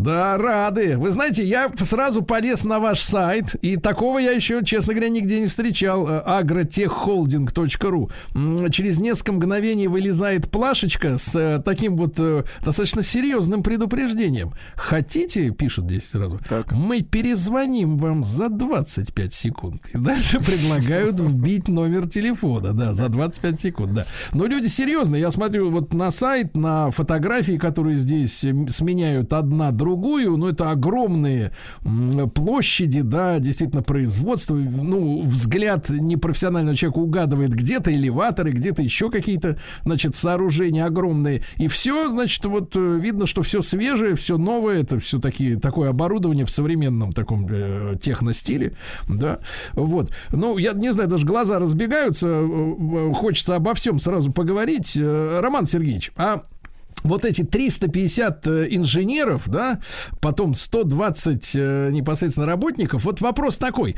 А э, получается, что каждое вот это предприятие, да, каждый этот завод разрабатывается, получается, индивидуально. То есть нет каких-то серийных, да, вот как в домостроительстве, например, дом такой-то серии, 137-я панелька пошла и клепают по всей стране. Получается, что вот эти производства, они каждый индивидуальный носит характер? Да, абсолютно каждое производство индивидуально, э, и делается проект, э, проект э, проходит экспертизу, и, соответственно, там получается разрешение на строительство, и строится такой объект. Мы таких объектов построили там более 450 по всей стране, угу. от Калининграда до Владивостока. И, собственно говоря, и продолжаем строить. И я хочу сказать, что вот наши объекты на сегодняшний день, а, мы много ездим, участвуем во всех международных а, выставках, конференциях, а, на всех материках, ну, за исключением Антарктиды. Так вот, э, наши объекты, наши элеваторы на сегодняшний день одни из самых лучших в мире. Я э, со всем как бы пониманием могу точно абсолютно сказать. И в элеваторостроении, в зерносушильном оборудовании мы на самом деле впереди планеты всей. Это прям объективно. Ну, слушайте, друг мой, а вот элеваторы, да, это зернохранилище, правильно так вот, если это такие да, высокие да. такие э, такие башни цилиндрические, да, где хранится зерно. Я помню, что э, еще даже в советские времена у этих э, устройств есть одна, ну, э, не то чтобы такая обусловленная самой природой проблема, то, что зерно иногда может, я так понимаю, от влаги там внутри преть, э, там может подниматься температура, даже помню как-то смотрел какие-то ролики, где эти штуки взрывались из-за каких-то проблем. Вот как вы обходите эту ситуацию, естественно? Абсолютно верно, Сергей Валерьевич. На самом деле, если положить влажное зерно э, в элеватор, э, объем которого составляет там, от тысячи до там, 20 тысяч тонн, это объем одно, одной емкости. Uh-huh. А мы строим там 100 тысячные элеваторы, представляете, да? И, соответственно, если положить вдруг влажное зерно туда, то произойдет самовозгорание этого зерна. А именно для этого используется зерносушильное, а, зерносушильное зерноочистительное оборудование, которое позволяет, прежде чем закладывать на длительное хранение зерно, высушить его до влажности там, 14,5-15%, ну, 14,5-14%. Угу. А тогда это зерно может храниться, ну, несколько лет вполне. Несколько лет, да? Э, да. А вот почему вот вы сказали о том, что ваши именно заводы, да, вот эти, я так понимаю, это целое предприятие элеватор, да, там вот эти сушильные комплексы, э, раздат, э, ну, раздатка ну, идет, да. да, и так далее. Это же огромное, вот просто для примера, да, вот какой, какую площадь имеет вот это предприятие элеватор, да, вот, ну, вот на земле стоя? Ну, это, давайте так скажем, если э, элеватор э, объемом 10, э, там 100 тысяч э, тонн, 100 да. тысяч тонн, такой, ну, достаточно крупный элеватор. Вот мы сейчас в Тульской области, к примеру, закончили строительство такого элеватора. Так вот, такой элеватор располагается на площади приблизительно 3,5 гектара. Это огромная штука. А, а вы сказали еще, что э, ваши вот эти устройства, да, все эти комплексы, они лучше, чем международные аналоги. А как вам, вот это важный вопрос, да, удалось э, ну, не заниматься копированием каких-то чужих да, достижений, а пойти вперед, вот благодаря чему? А очень просто. Мы на самом деле э, длительное время ставили различные зерносушильное оборудование импортного производства. Английские, американские сушилки, европейские сушилки, итальянские, французские. Мы были партнеры различных компаний, итальянских, французских, немецких, а, английских. И мы находили в них существенные недостатки. И, собственно говоря, эти недостатки мы исправляли у себя здесь, в России, нашими инженерами. И вот э, когда мы поняли, что стоит, ну, нас, так скажем, кинули э, английские товарищи, ну, как это обычно бывает, как всю нашу с вами э, огромную родину, страну кинули так называемые партнеры, ну, приблизительно так же, чуть раньше нас кинули англичане. И, и, собственно говоря, мы стали сами производить свои сушилки, которые Э, уже лишены тех недостатков, которые были в этих э, английских, э, немецких Э, американских сушилок. Угу. Вот, а вот, вот тут очень важный момент, он такой общий, теоретический, для понимания, Роман Сергеевич. Я напомню, что с нами Роман Сергеевич Соколов, председатель совета директоров э, группы компании Агротех Холдинг, да, мы говорим о производстве большом, серьезном. Смотрите, нам всегда вот внушали такую историю, что капитализм это такая система, где все все время становится лучше, потому что есть конкуренция, да.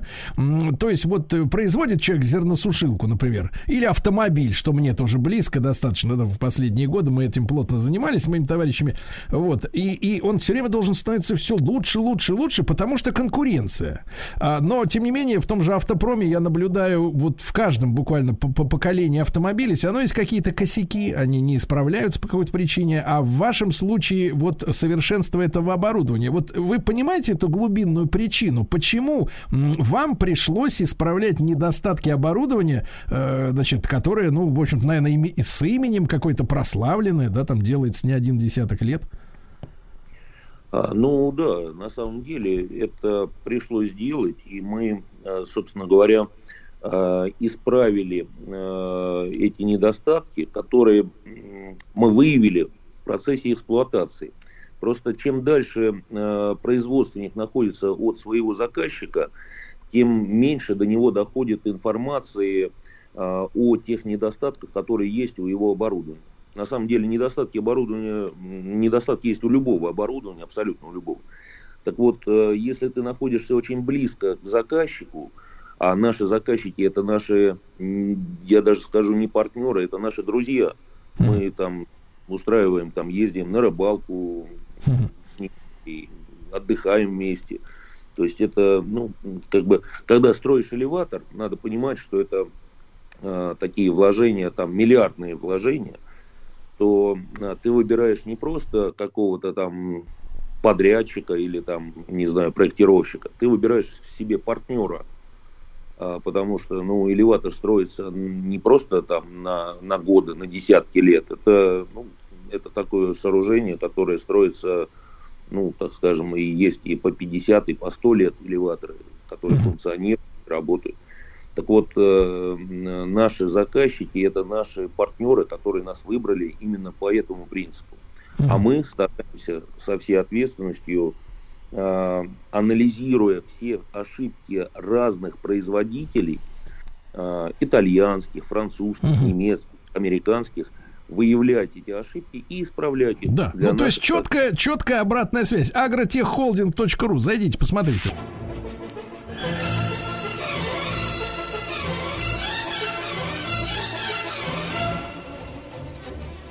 Сделано в России. Друзья мои, ну что же, сегодня в нашем проекте «Сделано в России» это группа компаний agrotechholding.ru. Вот, Роман Сергеевич Соколов, председатель совета директоров с нами на связи.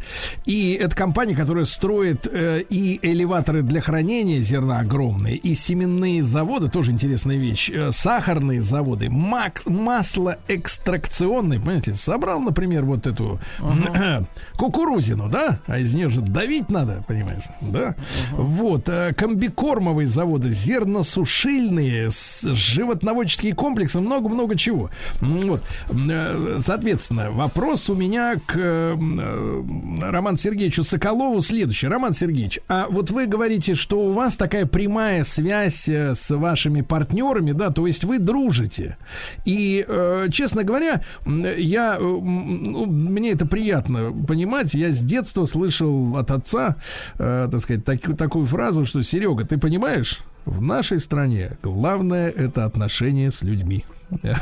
Вот, потому что, несмотря на звание, регалии, а, вопрос личного знакомства, речь не о блате, да, речь, речь о человеческих взаимоотношениях в производстве, это решает очень многие, э, тем не менее, вообще в жизни вопросы. Вот как вы на это смотрите? Это наша такая национальная особенность, это наше преимущество или минус, вот с вашей точки зрения? Ну, я считаю, это наш, э, наш достоинство, огромное достоинство нашей страны. И вы знаете, мы очень много общаемся с западными товарищами. Вот я буквально вчера прилетел из Турции. А Вот, э, там есть чему поучиться нам и в Турции, и в Америке, и в Европе. И мы стараемся этому учиться. И я хочу сказать, что вот эм, общались э, со многими бизнесменами, и все нас поддерживают в настоящее время вот в этой операции, э, спецоперации, которая проходит. Э, на самом деле мы ощутили огромную поддержку со стороны бизнес, бизнеса э, разных стран. Э, Все понимают, что правда на нашей стороне, и мы, э, мы победим. Вот, собственно говоря. Роман Сергеевич, а вопрос о, о комплектующих. Вот в нашем проекте, да, сделано в России, ну, в принципе, люди, которые занимаются производством каких-то маломальски серьезных вещей, каких-то механических устройств, машин, механизмов, вот многие говорят, что вот особенно у нас э, пока что беда э, с э, пневматикой, там, с, с гидронасосами, со всеми делами. Вот вы в своем огромном, да, вот в этом холдинге сталкиваетесь э, с тем, что не решены какие-то пока что проблемы вот э, с э, деталями, с механизмами тех машин, которые вы поставляете в купе со всей этой, со всей этой вот огромной системой? Ну, вот знаете как, эти проблемы, это же возможности, это наши возможности, которые позволяют нам развиваться.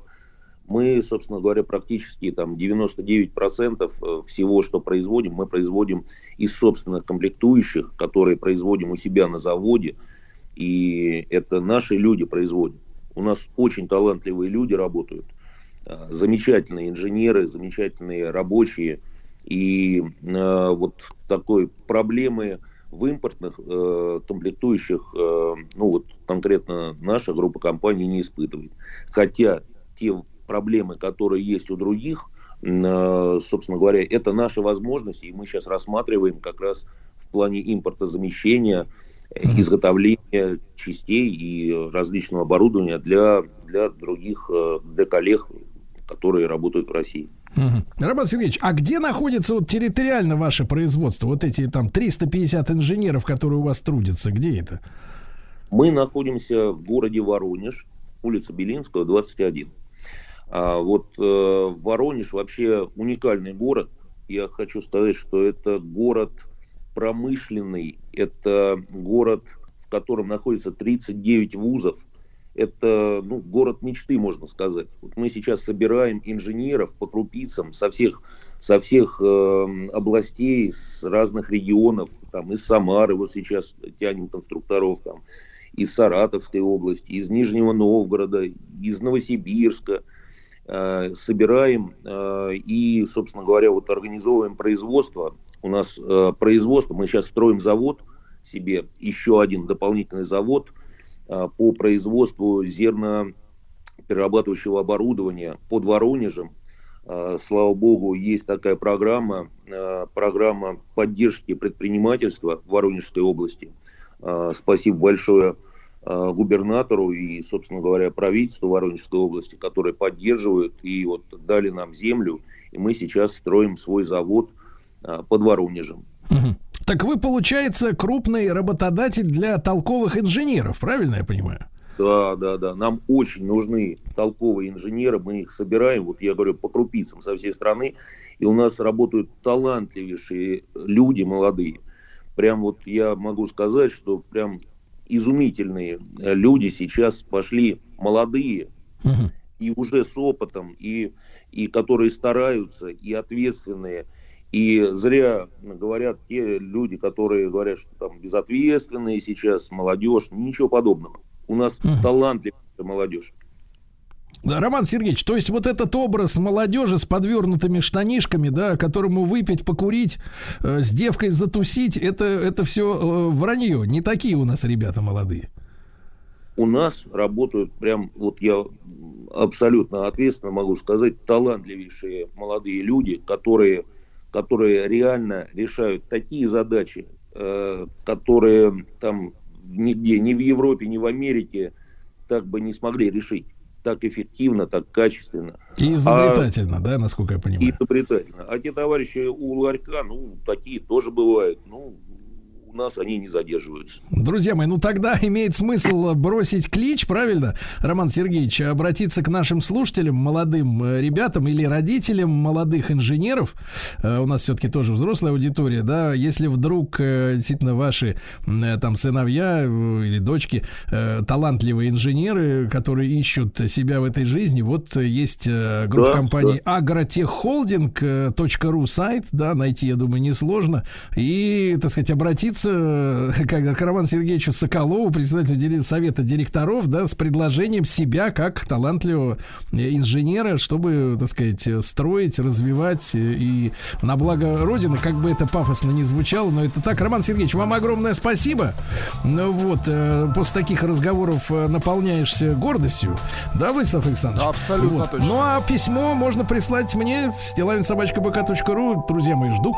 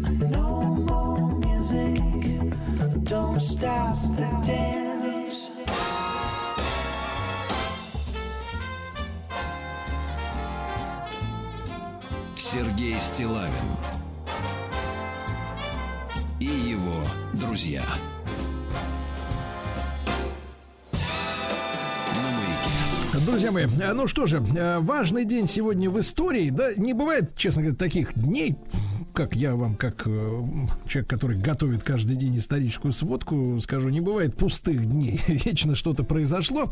Так вот, в 1948 году на территории Литовской Советской Социалистической Республики были такие времена, да, Владимир Александрович? Прошла операция «Весна». Ну да, май месяц, все понятно, там 22-23. А в чем она заключалась? А заключалась она в том, чтобы э, местных лесных братьев, а это, э, так сказать, их в поздние советские годы начали называть партизанами. Вот, э, ну как бы выкурить из лесов, да и отправить на перевоспитание. На работы. На работы, да, когда труд э, исправляет сказать, ошибки, ошибки воспитания, да, и какие-то, может быть, с убеждениями с каким-то расстаться помогает. А С нами Николай Михайлович Долгополов, заместитель главного редактора российской газеты, писатель и публицист. Николай Михайлович, доброе утро. Доброе утро.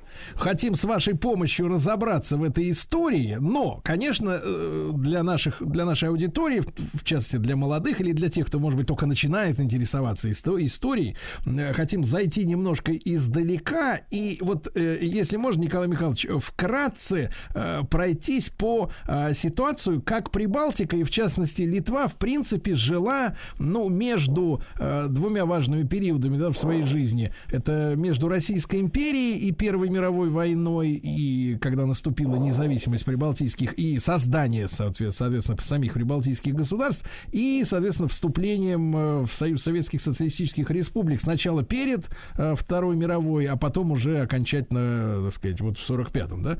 Вот что с этими территориями за эти там 20 лет происходило? Да вы знаете, э, я все-таки хотел бы начать с того, что вы сказали, что лесные братья это явление, э, скажем, а, послевоенных лет, но нет, это не совсем так. Дело в том, что лесные братья появились впервые, ну, скажем так, в 1905-1907 годах, и они были довольно активны на территории э, Литвы, которая, так сказать, э, была нашей, российской в то время. И вот что они делали, лесные братья? Да тоже делали, что во время э, Великой Отечественной и после, особенно после Великой Отечественной, ну, они грабили, ну, тогда царских чиновников, они совершали эксы, экспатриации, нападали на банки, и довольно много таких людей действовало. Ну, считается, тысяч пять, тысяч семь, и надо сказать, что их быстро подавили, очень быстро, и м, царское правительство, э, ну, предприняло тот же самый ход, что годы спустя э, предприняло правительство советское. Вот эти 5-7 тысяч в основном были высланы. Куда? Ответ понятен, в Сибирь. Э, Что было с Литвой? Э, Литва она очень хотела, очень хотела, э, пользуясь своими связями с немцами, э, присоединиться к Германии. Конечно, это не была вот такая э, страна типа Италии, фашистская, нет, ни в коей мере, но тем не менее, тем не менее, вот связь э, с гитлеровской Германией все время прослеживалась. Это были постоянные дипломатические связи, постоянные письма, постоянные просьбы, постоянные просьбы о том, чтобы э, территория Литвы, э, скажем так, увеличилась за счет э, той э, части э, нашего э, континента, которая принадлежала полякам, и это подчас иногда удавалось. А это удавалось, и немцы, я бы не сказал, что жаловали, но они немножечко баловали литовцев иногда отрезая им какие-то части э, вот той земли, которую они отвоевали, например, у поляков. И, э, конечно же, конечно же, э, литовцы очень надеялись, что вот у них удастся вот этот союз с немцами, но все произошло по-иному. После э, договора 1939 года Э, его иногда ошибочно называют э, Молотов-Риббентроп. Нет, это, так сказать, официальный э, договор между СССР и Германией. Вот так он правильно звучит. Сфера влияния между Германией и Советским Союзом была очень четко поделена. И вот Литва была отдана Гитлером на, сказать, усмотрение товарища Сталина. Ну и товарищ Сталин а, сразу же э, понял, что это блестящий шанс продвинуться вперед, отодвинуть границы как можно дальше на запад, и сразу же три небольшие прибалтийские э, страны, конечно же, еще добавим к Литве Эстонию, ну и, конечно, Латвию, они были включены так называемо добровольно состав Советского Союза. Ну, было ли вхождение добровольным? Я, э, в общем-то, могу сказать, что частично добровольным, потому что некоторые слои населения э, вот этих трех стран, они действительно ждали э, советской армии, встречали ее цветами, а некоторые, некоторые уже тогда э, взялись за винтовки. И еще э, вот в эти годы довоенные, довоенные, например, в сороковом уже появились, ну, скажем так, не лесные братья, но прообразы тех людей, которые стали лесными братьями. И начались, э, началось неповиновение, частичное. Это были люди, которые уходили пока еще не в леса, но они уничтожали советских активистов и они уничтожали а, бойцов Красной Армии. И вот тогда, вот тогда, в 40-х годах, а, созрела идея о том, что вот это наиболее э, недружелюбно, враждебно настроенная по отношению к Советскому Союзу часть населения должна быть выселена в иные веси нашей страны. И уже тогда, э, скажем прямо, это было для литовцев, например, неожиданно, э, довольно-таки большая э, группа литовских активистов. Это были офицеры, в основном, буржуазной армии, это были полицейские, это были представители крупной буржуазии. Э, они были выселены куда, туда же, куда выселяло их царское правительство, в нашу Сибирь-матушку. И вот здесь началась очень такая сложная история. Э, я бы сказал, что вообще история не бывает несложной, но здесь был действительно такой клубок интересов. Э, мы не должны забывать, что часть населения советскую власть поддерживала. Это в основном были беднейшие слои, э, которые ну, рады были хотя бы что-то, какие-то блага получить от советской власти – ну, в то же время, в то же время, не забудем это, что на пороге Второй мировой войны, Вторая мировая война потом уже началась, потом была оккупирована и занята Польша, и вот здесь а, литовцев начали активно поддерживать, я это говорю абсолютно точно, как историк разведки, а, немецкие спецслужбы. И вот то движение, которое а, было стихийным, чисто литовское, направленное против советской власти, оно приобрело более организованные черты из-за того, что к нему подключился э, Абер – и так, Абер а, уже Николай вносит... Михайлович, а это, это финансирование, либо э, прис, э, при, присла, присылали неких эмиссаров там и консультантов? Вы знаете, вот я насчет финансирования не знаю, но думаю, что это э, уже само собой подразумевается, потому что присылка эмиссаров это и есть уже, э, скажем так, вкладывание каких-то денег э, в ту страну, которую ты приглядываешь для того, чтобы она вошла в твой состав или хотя бы, скажем так, была оккупирована. Немцы, немцы, э, в отличие от литовцев, которые были наивными людьми и почему-то, я до сих пор не могу понять, почему, очень верили в Гитлера, что вот Гитлер придет и Гитлер спасет, да, они э, были, э, скажем так, полностью дезориентированы. Полностью. Ну что, конечно, идут репрессии со стороны а, новой власти советской, да? И надо как-то им противостоять. Как противостоять, не очень сложно сказать. И им подсказывали, как именно вот те самые заброшенные к ним э, немцы или литовцы, да. которые прошли хорошую школу обучения э, в Абере, а некоторые даже, э, будем говорить откровенно, э, были просто представителями СС. Да. Николай Михайлович, а тут вот важный, важный вопрос. А вот это само согласие, с вашей точки зрения, как историка, историк там э, разведки, а, э, мыслителя, вот сама эта история с тем, что Гитлер отдал Прибалтику э, Советскому Союзу, а потом начал там вот так вот элегантно, как говорится, работать, да, закладывая мину э, замедленного действия, да, ну то, что кто, соответственно, территорию занял, тот и враг для местного населения. Э, вот как вы думаете, это была какая-то наживка с исторической точки зрения, так вот уже оглядываясь а, сейчас. Вы назад. знаете, вот э, я совершенно с вами согласен. Это была такая наживка на не особенно э, интеллектуально мыслящего карасика, понимаете? И карасик, э, мелкая рыбешечка, попалась на эту наживку. Э, причем э, попалась на эту наживку не только Литва, но и те э, две страны, э, Латвия и Эстония, с которой они создали нечто вроде такого союза, Антанта они тоже ее называли, своеобразно такая прибалтийская Антанта, почему создавали почему-то ее в Женеве, вот. И э, вот это была очень, я бы сказал, дальновидная, э, очень такая изощренная уловка Гитлера. Сначала отдать а потом бесспорно, ну, когда он уже отдавал, э, и когда это в 1939-м все заключалось, бесспорно все было известно, что Гитлер нападет э, не на какую там Великобританию, а именно на, э, на нас, угу. именно на Советский Союз, и вхождение в Литвы э, и других двух прибалтийских э, республик в состав СССР, это был очень такой хитрый ход. С одной стороны, дать и разрешить, а с другой стороны разложить это население, по крайней мере, приблизить к себе ту его часть, которая разделяла симпатии к немецкому фашизму, были и такие, а, которые разделяли симпатии а, Гитлера к тому, что надо все время держать палец на э, винтовке и стрелять в русских, что было постоянно происходило, постоянно, понимаете?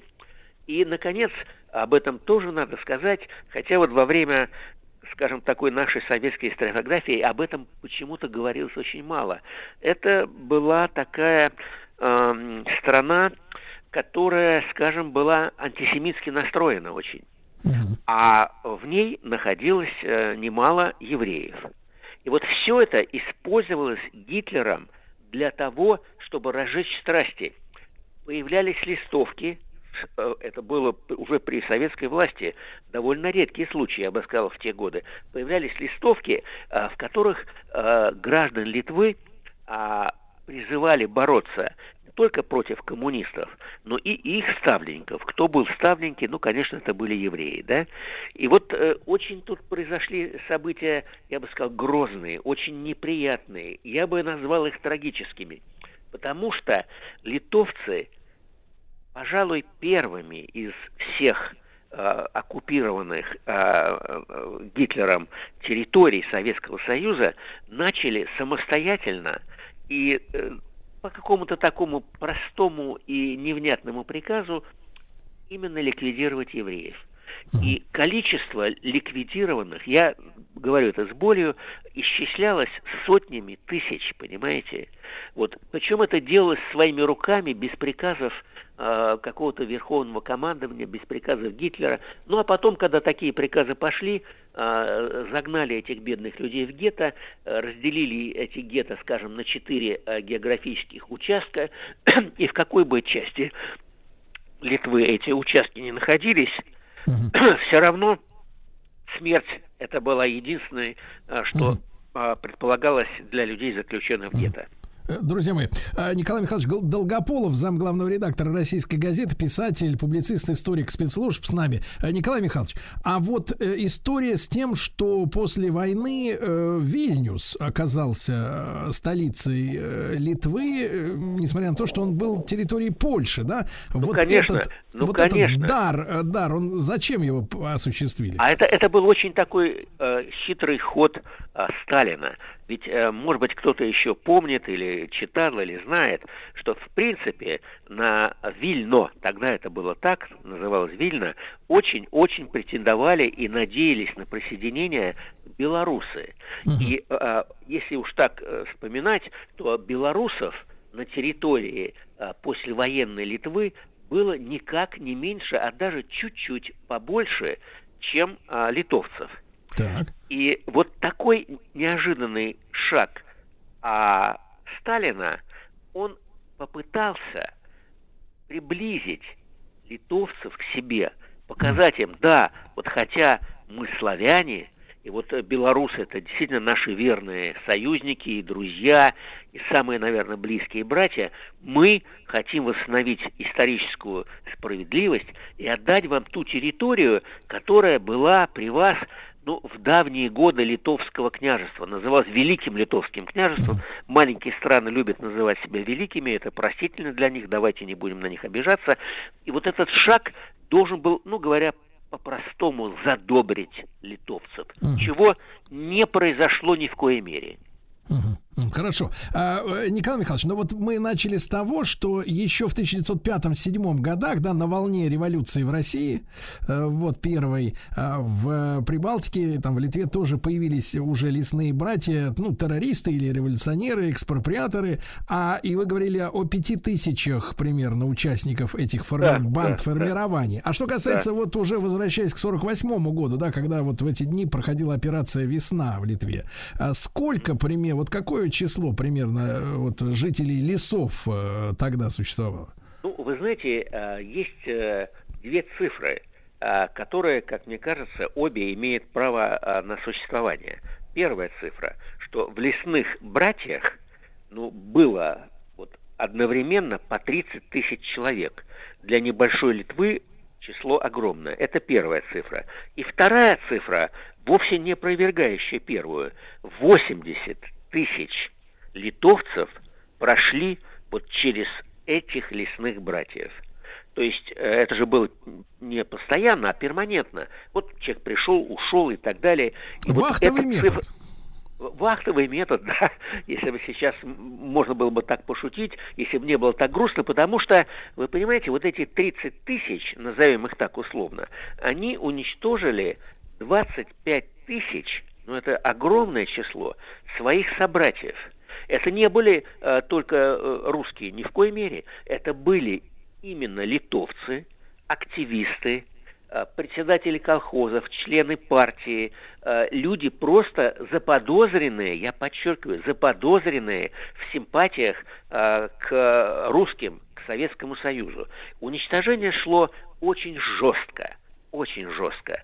И понимаете, об этом так в свое время не писалось, ну, по понятным причинам, но тем не менее, вот по жесткости э, литовцы даже не уступали бандеровцам. И я бы сказал, что э, и советская армия несла большие потери. Ведь до 47 года, вдумайтесь, уже два года а, после войны да, прошло, Да. а литовские братья лесные, именно я имею в виду в Литве, вступали в бой с соединениями и частями Красной Армии. Это вообще что-то беспрецедентное. И Да. только Николай Михайлович, тысячи- Николай Михайлович, к сожалению, время летит очень быстро, а хочется еще задать вопрос. Как, с вашей точки зрения, а, до конца 80-х, когда появились все эти союдисы и прочие, значит, сепаратистские, да, уже организации, которые Да-да-да. при- привели к выходу Прибалтики из состава СССР еще до его, э, так сказать, до его смерти. Как вы думаете, вот остатки или ближайшие потомки сыграли роль в истории Литвы вот по перестроечной? Да, я думаю, что сыграли, потому что, вы знаете, э, много людей было депортировано, в частности, во время операции «Весна». Э, У нас цифра э, официальная в России 40 тысяч, и, извините, два человека, да, было депортировано тогда 22-23 И вот что очень показательно и интересно, этих людей, которых туда заслали в Сибирь, в Казахстан, в Коми, э, они, э, они выжили, многие из них. И это хорошо, что они выжили. Плохо иное. Плохо то, что они остались вот такими же лесными братьями, а еще хуже то, что их амнистировали очень быстро. И многие из них возвращались не просто э, в свою Литву, а именно в такие города, как Вильнюс, понимаете, как Каунас. Особенно в Каунасе их, э, скажем так, э, приветствовали. И вот эти люди, они, на мой взгляд, в те годы стали активными участниками всех антисоветских движений, э, в том числе и Союзиса. Я помню, как я приехал в Литву и несколько раз приезжал, и говорю, а что вот это у вас так вот? Это просто люди поют. Я говорю, «А о чем они поют? И когда мне перевели, о чем они поют, я подумал, что эта песенка может закончиться очень грустно и очень плохо. В чем, к сожалению, к большому не ошибся. Николай Михайлович Долгополов, э, заместитель главного редактора российской газеты, писатель, публицист, историк спецслужб. Николай Михайлович, как всегда, огромное вам спасибо. Э, чуть-чуть поговорили о э, прибалтийской ситуации во время войны. Я напомню, что сегодня в этот день, в мае 48 -го года, операция «Весна» происходила по зачистке от лесных братьев.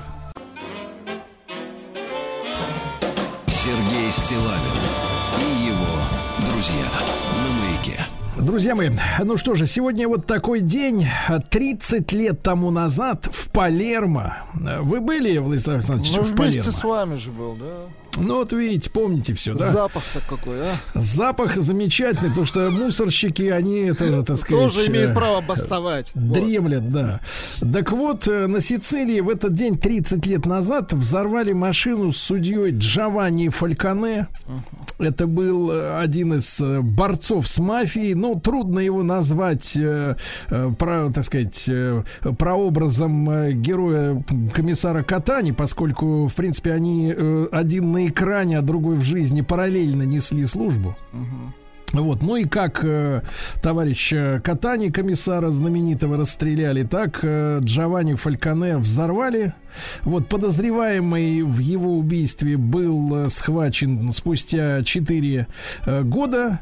Э, несколько фильмов посвящено, да, его жизни и смерти. Мне хотелось бы сегодня немножко про, пролить свет на вот ситуацию, в принципе, с мафиозным движением в Италии, потому что это ну, уникальная же совершенно история, да, уникальная история. Я помню, мы как-то, кажется, с вами, Владислав Александрович, прогуливались по улицам Палермо. И наблюдали, как э, в одном из э, летних э, кафе, а на Сицилии, это понимаю, всегда лето, вот местные активисты расставляли стулья для примерно 50 заседающих. Для э, где- сходки, да? да, где собирались, да, вот там прямо на улице, на одной из центральных площадей, значит, вот уважаемые люди э, собирались решать вопросы. Возможно, при помощи голосования, может быть, кого-то выбирали, кто знает. Но э, это более сложная с- структура, чем просто какие-то там банды или наркоторговцы, да. Это какая-то вот э, э, интересная история. Я хотел бы с ней сегодня разобраться. Елена Маслова, э, кандидат политических наук, доцент МГИМО, Министерство иностранных дел России, италовед, автор телеграм-канала Италомания. Елена, доброе утро. Доброе Да. утро. Елена, ну мы вот э, действительно хотим в этом разобраться. Э, Насколько я понимаю, из э, там, может быть, какого-то школьного курса истории еще давнего, мафия италия, итальянская зародилась как элемент э, национальной освободительной борьбы в 19 веке. Прав ли я? А, да, то есть если мы обратимся к истории, во-первых, понятно, что ничего не понятно, но как сходятся исследователи во мнении о том, что мафия действительно возникла на Сицилии в XIX веке. То есть Италии как государства еще тогда даже не существовало.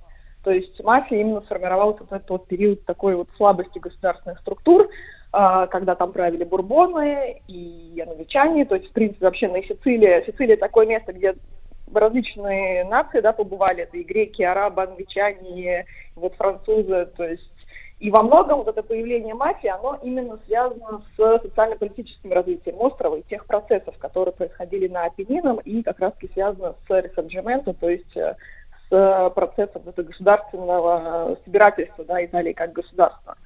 И важным событием здесь служит, например, примером показательным Великая Французская революция, которая происходит у нас в 1789 году. И она оказывает большой эффект для Италии, прежде всего для северных областей Италии, для Пьемонта, для Турина, который тогда является центром будущей итальянской государственности. А Сицилия по тем меркам это остров, да, который находится где-то далеко на юге. И туда вот эти прогрессивные идеи Великой Французской революции, они просто не доходят. И более того, на Сицилии, если мы обратимся к э, такому вот э, любимому приему да, наших отечественных исследователей, именно, которые делают акцент большой на классовой борьбе. А, то есть на Сицилии нет э, базы для какой-то революции, для отстаивания идей, то есть Сицилия – это крестьянство, а Италия, э, революция в Италии, она носит э, буржуазный характер, так же, как и во Франции. Ну, я напомню, напомню то, о чем писали Маркс и Ленин. Эта революция такая пролетарская касается именно рабочего класса, да? Вот. А, да, ну, и, а их, так сказать... Эти идеи, они впоследствии э, проникли на Сицилию также, и даже потом там англичане, они содействовали формальной какой-то отмене феодального строя, но э, де-факто ничего не изменилось. То есть там также были бароны, также были латифундисты, и также были э, крестьяне, которые достаточно ну, под гнетом жили. Соответственно, все крестьянские восстания, они там подавлялись, и не было какого-то такого политического класса, который был бы способен руководить политической жизнью на Сицилии. Впоследствии Сицилия присоединяется к Италии уже как э, в интересах, собственно, правящего класса, то, ну, то есть тоже пишут о том, что это вроде в некотором роде такая была итальянская колония внутри государства, то есть в каких-то таких вот своих интересах конъюнктурных правящего класса она э, была присоединена. И э, впоследствии мафиозные э, структуры, они вот, вот, выполняют вакуум власти и государственных структур, и государственного управления. То есть это вот возникновение мафии, оно очень тесно переплетается именно социально-политическим развитием страны и вот теми функциями, которые берет на себя мафия впоследствии. Елена, а что касается вот э, так приближаясь к нашему времени потихонечку, да, а, да. как себя вела мафия во время войны Второй мировой? И, да, во, и взаимоотношения, взаимоотношения с Муссолини, как говорят немцы. Ну, здесь и э, Муссолини по-разному. То есть изначально тут эволюция да, произошла целая. То есть изначально мафия представлялась даже иногда инструментом в интересах государственной власти, а впоследствии мафия сама переросла в свою, стала сама силой. То есть mm-hmm. сама уже продвигалась и в правительственные структуры. Ну, Муссолини, на самом деле, мне кажется, здесь не, не совсем интересный период, поскольку Муссолини, в общем-то, боролся с мафией, да, то есть поскольку мафия это как конкурент госвласти была в его глазах. Uh-huh. Но самый интересный момент тут, наверное, связан с э, Второй мировой войной, с высадкой, э, собственно, англоамериканских войск на Сицилию. А, собственно, э, опять-таки, те американцы, которые высадились на Сицилию, вам, многие, да, не говорю, что все, но многие, это были главным образом как раз-таки американцы сицилийского происхождения. То есть в свое время, да, сицилийцы по различным причинам покинули э, остров. И То есть это была репатриация мафиози такая временная, да? Да, в некотором роде, да. И впоследствии потом после войны также правительство США, когда не могло доказать виновность гангстеров, да, оно их направляло в Италию просто за невозможностью кат, э, какого-то таких наказаний, оно направля, направляло тоже прирост преступности на Апеннинах. А в 43 году, собственно, э, вот эти вот э, американские войска договаривались э, с мафиозными кланами, и для этого, например, они э, привезли с собой из э, США такого известного гангстера Лаки Лучана, да, про которого снято немало фильмов. И, э, собственно, этот Лаки Лучана логировал да, продвижение союзнических войск э, на острове. Это один сюжет, который связан вот э, с продвижением англо-американских войск. А другой, например, сюжет связан с тем, что э, тоже после войны уже представители христианской демократической партии, в общем-то, э, не мешали э, мафиозным кланам э, терроризировать, например, социалистов, коммунистов, то есть, по сути, оппозицию, да, которая тогда была достаточно сильная и действительно была такая вот коммунистическая красная угроза в Италии, которая которые боялись и Соединенные Штаты, и демократическая партия, и делала все возможное для того, чтобы устранить эту угрозу. Соответственно, вот мафия являлась как раз инструментом во многом для борьбы с коммунистами и социалистами. Елена, вот смотрите, если мы там прослеживаем американскую историю, да, то э, сухой закон, э, который там ввели после Первой мировой войны, э, я так понимаю, был э, ну не, невероятно прекрасной подпиткой для э, жизни и деятельности местных мафиозных группировок. То есть это такой расцвет самый настоящий. Хотя с другой стороны Гувер за ними охотился, там и другие ребята. Ну а потом как-то вот говорят, что вот в Америке была мафия. Э, там да, фильмы снимали прекрасные, да, крестный отец, все дела, а потом раз так, и вроде как уже так вот ты смотришь, и нет никого. Куда делись, как рассосались, не, не, не, вообще непонятно. А в Италии, значит, все тишь да гладь да божья благодать. Вот чтобы мы представляли себе, ну, те же самые 80-е годы, да даже, может быть, и нулевые, и нынешние времена. Вот на дан, в данном историческом таком коридоре, да, ну, в нашем поколении, если брать, а что такое вот сейчас мафиозные структуры в Италии, чтобы мы понимали? А, ну, если мы немного вернемся, значит, все-таки откатимся. Во-первых, э, тут важно сказать, что мафия это крайне чувствительная тема для итальянского общества, да, то есть это не предмет каких-то там шуток, э, э, развлекательного контента, да, что называется. То есть это, это предмет одной шутки, я так понимаю, итальянской да? политики, да. И только вот 60-го года где-то они начинают э, непосредственно уже предпринимать меры. Создается, во-первых, парламентская комиссия, которая так называется антимафия, то есть начинаются различные антимафиозные процессы. А, в 90-е как раз годы, с чем связано да, убийство Джованни Фальконе и э, Паула Борселина, его коллеги, который был убит также через два месяца, э, по сути, э, в чем заслуга да, Фалькона и Барселина? В том, что они э, сумели доказать, что мафия действительно существует.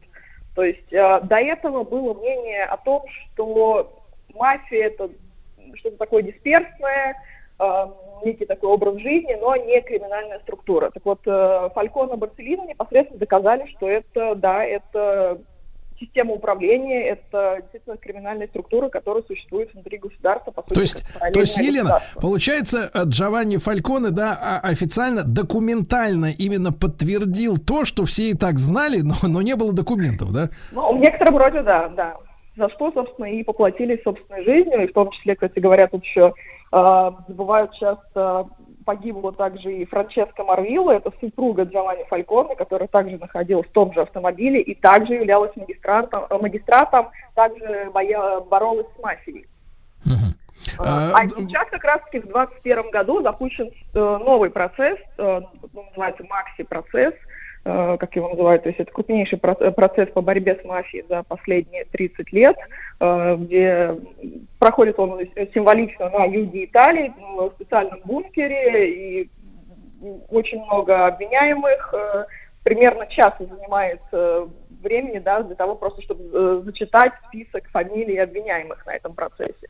То есть вот эта вот борьба с мафией, она не прекращается. То есть вот она началась в 60-е годы, а в 90-е годы это был э, такой большой всплеск, да, и связано и с политическими трансформациями вообще внутри самой Италии, которые там произошли, которые называют таким политическим землетрясением. 92 год убийца Фалькона Барселина, и вот сейчас 21 год это идет макси-процесс крупнейший за последние 30 лет в Калабрии.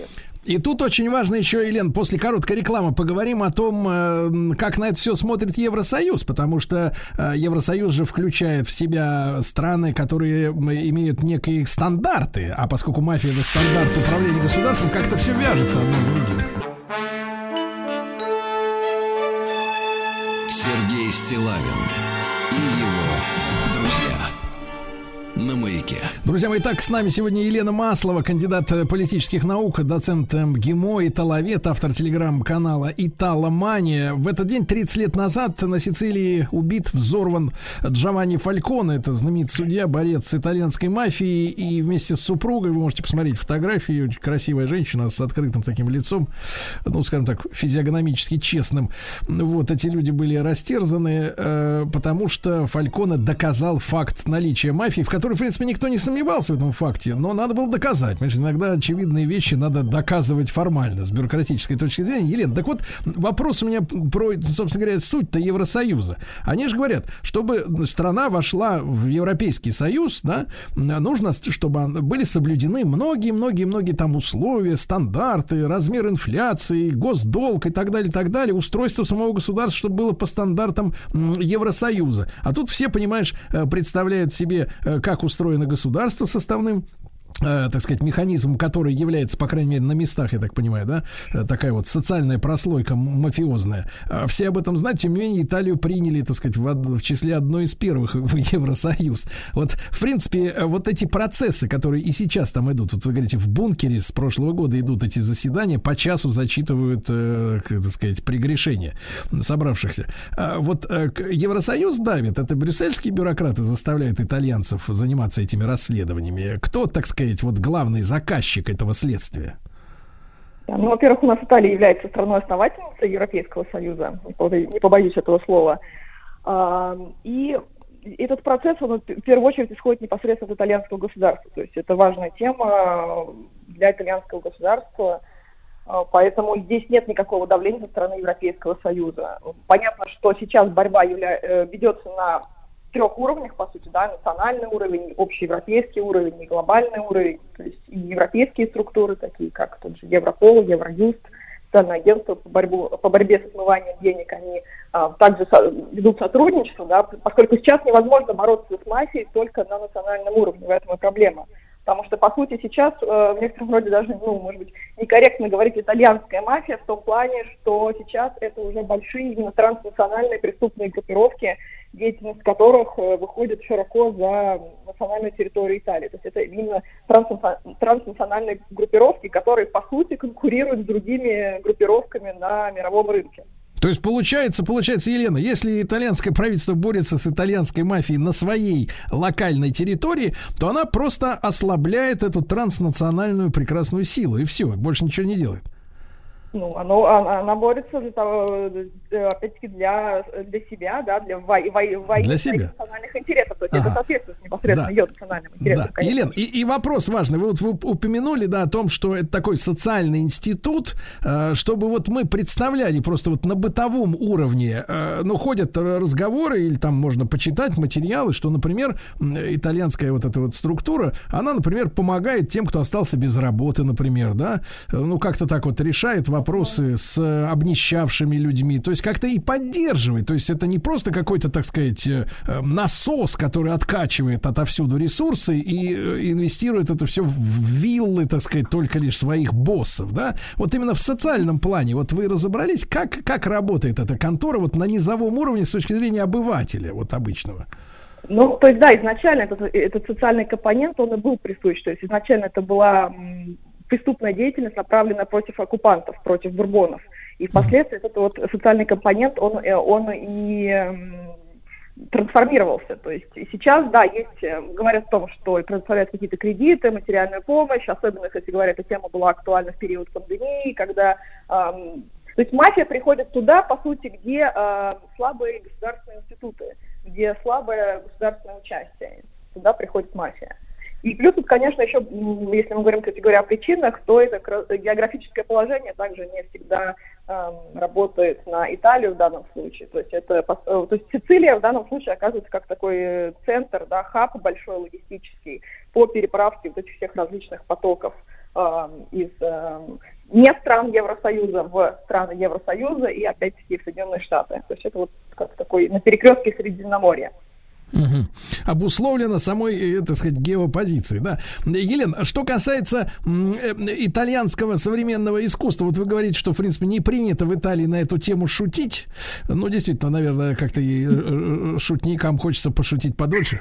Вот, это понятно. А что касается искусства, вот, ну, мы упоминали сегодня сериал «Спрут», да, это вот 80-е, начало 80-х годов этот сериал. Причем у этого сериала, оказывается, там чуть не 10 или 15 сезонов. Там, мы это, мы это в советское время посмотрели посмотрели, по-моему, 4, а эти, эти фильмы снимали там и до конца, по-моему, 90-х. Там уже и герои сменились и все остальное. Вот. А из современных э, вот несколько сезонов вышло Гаморры. Наверняка вы видели, да? Э, Как вам кажется, насколько вот э, кинематографисты итальянские точно передают э, суть этой истории? Не фантазийно, а вот чтобы, так сказать, разобраться в процессах, насколько эти фильмы могут нам понять, представить себе эту картину в реальности? Я думаю, что они вполне отражают э, действительность, реальность. э, дети, то есть и, и и та- э, мафия, да, это не объект шуток, но это объект действительно массовой культуры, объект э, стереотипов об Италии, да, если мы говорим о внешнем восприятии. Множество фильмов снимается до сих пор на тему мафии. То есть, если мы оторвемся от э, сериала, который все знают, я вот могу, например, э, порекомендовать такой фильм, э, как э, в 12 в 2012 году он вышел и был показан э, в кинотеатре «Октябрь», кстати говоря, у нас. Так. «Он был сыном». Э, Действительно хороший фильм. Он был сыном. да, как раз про то, как, эм, по сути, сына эм, прине- при- принесли в жертву мафии. И, например, есть еще такой фильм, как «Мафия уби- убивает только летом». Только лет. Ну, это про Фалькона, по-моему, да, там тоже частично. А, Елена Маслова, э, кандидат политических наук, доцент МГИМО, италовед, автор телеграм-канала «Италомания». 30 лет назад не стало Джованни Фальконе, борца с мафией на Сицилии. Сергей Стилавин и его друзья. Дорогие друзья, ничего не могу поделать со страстным желанием Владислава Александровича просвещать вас. Конечно. Сегодня Да, и тем более, тем более, что повод-то для этого каждый, практически каждый день найдется. Сегодня, э, ну, в этот день, в 1910 году, родился у родителей, приехавших в Штаты, э, значит, из Российской империи, э, так сказать, артишоу.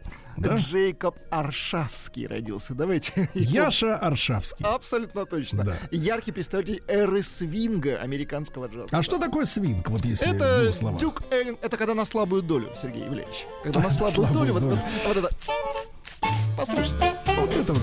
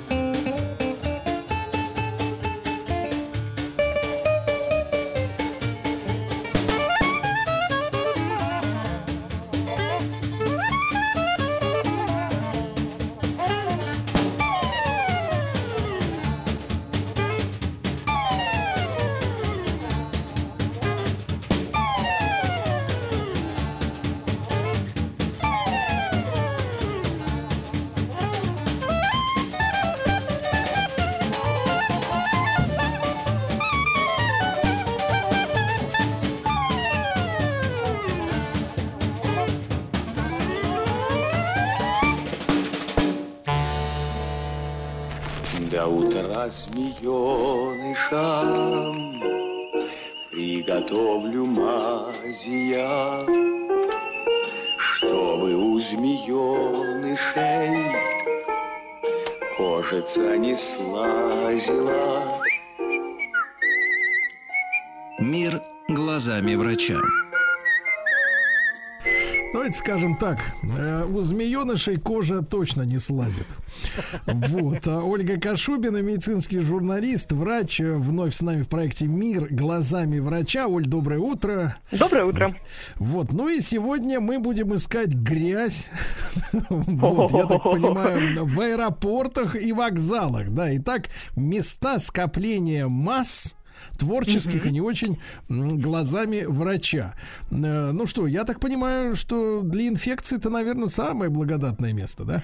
О, да, о, да, это правда. Кажется, что люди, как правило, ну нет, наверное, в равной степени используют такие места, чтобы путешествовать э, в личных целях и по работе, но кажется, что никто особо не задумывается всерьез над тем, что вот это самое критическое место, которое может сломать все планы как на отпуск, так и на какую-то деловую поездку. А это действительно так. Да. А, Ну, на что обратим в первую очередь внимание, Оль? М, Вот как вы думаете, Сергей, какое самое-самое грязное место в аэропорту, ну и на вокзале на самом деле тоже? То есть это место есть и там, и там. Самое грязное? Самое грязное. Туалет. Нет, внезапно нет. Как нет? А вот так. Ну, Нет? видите, в туалетах довольно часто убирают. Вообще, если, ну, там нормальный более-менее аэропорт или вокзал, там какая-нибудь график, Ну, какая-нибудь тетенька тогда приходит каждые два намек часа убирает. понят. Намек понят. Стойка регистрации. Нет. Да что ж Нет. такое? Давайте третью попытку. Владик, теперь ты. Я пускаю в ход с артиллерии. Где просвечивают людей и проверяют? Точно, Да точно, что? точно. Да, но при этом, знаете, э, есть такие страхи у людей, что вот в этом месте, где просвечивают и проверяют, это, собственно, опасность для здоровья заключается в, том, в тот момент, ну, собственно, в самой этой рамке, через которую ты проходишь, когда тебя просвечивают. Но есть люди, которые боятся, что это страшная радиация, которая вызовет какие-нибудь заболевания, мутации и так далее. На самом деле нет. С этим как раз никаких проблем, потому что рамка эта, она излучает очень маленькое излучение и, ну, практически никому не может навредить, разве что кроме людей с какими-нибудь встроенными а, кардиостимуляторами, но они про это и сами знают, и показывают справки, их так пропускают. Вот. Но а вот этот вот самый лоточек, в который мы складываем телефоны, верхнюю одежду, иногда сумочки, вот он это просто квинтэссенция грязи вообще всего этого мира, потому что в эти лоточки все свои вещи складывают, ну, практически все пассажиры, а моют эти лоточки, я, честно говоря, не знаю, есть ли какой-то регламент, но такое Никто не видел, как их моют, в том-то Никогда, да, они просто всегда, они там всегда, и вот прикосновение к этому лоточку, это, по-моему, хуже, чем прикосновение к ободку унитаза. Погодите, погодите, а что, ну, погоди, ну, за ободок унитаза не будет дискутировать. Значит, Оля, а что там такого грязного? Я видел, люди кидают туда ключи, э, Да. значит, э, шубы, э, вот, Мгм. документы, бумажники, часы. Что там Вот, такого вот, вот. грязного? Это все, ну, помимо часов, если мы говорим про ключи, про документы, это те самые вещи, которые к- трогают вместе с, э, собственно, монетами и денежными Так. купюрами, ну, туда их не бросают, как правило, но их трогает огромное количество людей. И вот эта вот опасность, собственно, если обобщать всех вот этих мест массового скопления людей в том, что именно посредством этого лоточка и предметов, которые вы туда складываете, вы контактируете с огромным количеством микробов, которые в обычной жизни вас вообще до вас не достает никак, потому что вы более-менее в своем кругу микробном, то есть вы трогаете то, что трогаете только вы, например. Так, тут а вот скажите, товарищи, вот смотрите. какой-то суперфестиваль микробный. Смотрите, я, например, кинул туда бумажник, ну, условно говоря, да? И вот э, сколько микробу нужно миллисекунд, чтобы всосаться вот прямо в мой бумажник, и чтобы начать там плодиться, размножаться, территорию. уничтожать Ну да, человечество. Э, Помните, да, эту присказку про раз, два, три микробы не успели, что якобы, если очень быстро, что очень быстро поднято, оно не является, в общем, упавшим. А, на самом деле нет, это все происходит совершенно мгновенно. Ну Так. и в, в целом, конечно, я бы не сказала, что этот лоточек это какая-то идеальная среда для размножения бактерий, потому что бактерии, как правило, любят влажное, теплое что-то, а там, как обычно, ну, как правило, более-менее сухо, разве что он такой жирненький немножко, уже от большого количества людей, которые туда что-то положили. Слякотно в Ну вот лоточке, да? Слякотно в лоточке, да. И, и тут как раз, ну, то есть это происходит мгновенно. Мгновенно и учитывая высокую концентрацию бактерий в этих местах, потому что, ну, за день это просто тысячи человек потрогали это, этот предмет. Вот, вот я бы очень рекомендовала после прохождения всех этих необходимых процедур тщательно помыть руки, а еще лучше свою, значит, корочку паспорта тоже каким-то Скажите, пожалуйста, протереть. Оля, а как, в принципе, вот э, э, служба безопасности аэропорта, ведь давайте скажем так, это не сейчас началось-то, Э, но, правда. но и, но и не всегда было, давайте так, но и не всегда было. Мы помним, что, м, так сказать, э, там, может быть, даже еще и в, в начале 80-х, ну или в конце 70-х, там вообще с, э, с этой авиабезопасностью было как-то так настолько легче, что, э, что туда даже террористы, значит, с автоматами проходили. Значит, а вот как, как служба безопасности вообще работает совместно с санэпидемнадзора? Они не в теме, что ли? Вот, особенно Ну, если нет. брать, э, брать эпидемии различные, да и вообще сезонные гриппы. э, Вот как тут дела-то? Ну, э, в целом я бы сказала, что, конечно же, пандемия последних двух или трех лет, она, конечно, очень сильно заставила всех немножко пересмотреть свое отношение к этой самой санэпидбезопасности в аэропортах. А, но тут надо еще понимать, что э, дело даже не только в пандемии, просто последние десятилетия и вообще как бы за, за всю историю развития авиации с каждым годом количество авиаперевозок и железнодорожных перевозок только увеличивается. То есть они уже перестали быть э, таким способом просто переместиться раз в жизни от одного места жительства к другому, а большинство из нас как минимум, ну, не несколько раз в год, ну, хотя бы раз в год точно путешествуют. А Ну, сейчас полегче, сейчас полегче все-таки, Оль. да, Э, полегче. ладно, хорошо, да, на 30% говорят, упали авиаперевозки за апрель. Но тем не менее, да, люди все-таки стали ездить больше, это перестало быть роскошью. Ну и, соответственно, чем больше этот пассажиропоток, тем, наверное, больше стали обращать на это внимание. И э, есть, конечно же, всевозможные требования. Требования э, сами сотрудники аэропортов, если вы обратите внимание, часто носят маски, и это даже никак не связано с э, какими-то пандемиями и ограничениями и правилами. Не хотят, чтобы их что- запомнили, да, я так понимаю, да нет, я просто думаю, что если уж мы жалуемся на то, что там каждый поход в аэропорт это значит повышенный риск инфицирования, то представьте себе этих бедных сотрудников аэропорта, которые каждый день туда ходят, как на работу, собственно, на работу уходят, и вот их-то точно все это атакует Так. гораздо больше. Ну, смотрите, Оля, Оля, а можно конкретным, так сказать, болячкам, которых можно нахватать из лотка, куда выложил часы с бумажником, потому что я вашу вот эту медицинскую тему-то знаю, что собаку брать на руки нельзя, кота Да. гладить нельзя, все это рассадник Из дома мерзости. выходить нельзя. Вот именно, да, ходят, а, ходят, оглядываются. Вот смотришь, Только в оглядывают, лес. значит, э, значит, микробов боится. Вы скажите, Оля, серьезно, вот что можно подцепить-то? Или это все-таки ваши какие-то алармистские вот эти заявления? Из лотка. Нет, ну, конечно же, давайте не будем да, совсем уж лотка. сходить с ума и сдавать все билеты на все самолеты, которые мы уже успели купить, потому что, ну, если бы это было настолько катастрофически опасно, то просто люди Так. бы, ну, все, все из нас запоминали бы истории, как они после каждого перелета начинали тяжело болеть. Конечно же, слава иммунитету нашему, такого не происходит. Но чаще всего, в первую очередь, это все э, респираторные заболевания, то есть все то, чем вот как бы максимально легко заразиться. Плюс, э, ну, возможно, когда-то вы слышали о таком, очень-очень не рекомендуют летать с ветрянкой, и вот если у ребенка появилась ветрянка, то это значит, что даже там возвращение из отпуска лучше отложить, потому что она безумно контагиозна, так же, как и корь, но сейчас это, скажем так, более-менее редкие состояния, ну и, опять же, со снижением всех этих коронавирусных ограничений, возможно, вы опять же заметили, что меньше стали измерять температуру в аэропортах, но вообще есть регламент, по которому человек, который регистрирует вас на рейс, он должен в целом посмотреть на ваше состояние здоровья. У меня даже была, знаете, смешная история недавно, когда я летела, и, значит, все нормально вроде бы, подхожу к стойке, а мне говорят, а вы не беременны? И Я такая думаю, ну ничего себе, что за хамство такое? Я говорю, ну нет. А астмы у вас нет? Я говорю, да господи, что ж такое? Нет у меня никакой астмы, что вы вот ко мне прицепились. И в итоге выяснилось, что просто мне, меня хотели посадить около аварийного выхода. И, ну, там есть некий регламент, когда об этом всем спрашивают, на всякий случай, чтобы люди, мол, сидели бодрые, молодые в этих местах. А я-то уже подумала, думаю, господи, ничего себе, уже до чего авиация дошла, уже начали просто какую-то диагностику проводить, глуб- глубинную, медицинскую, прямо на посадке самолета. Ну, знаете, сейчас бывает, Оля, новости. Люди думают, что они там немножко располнели, а раз и родила.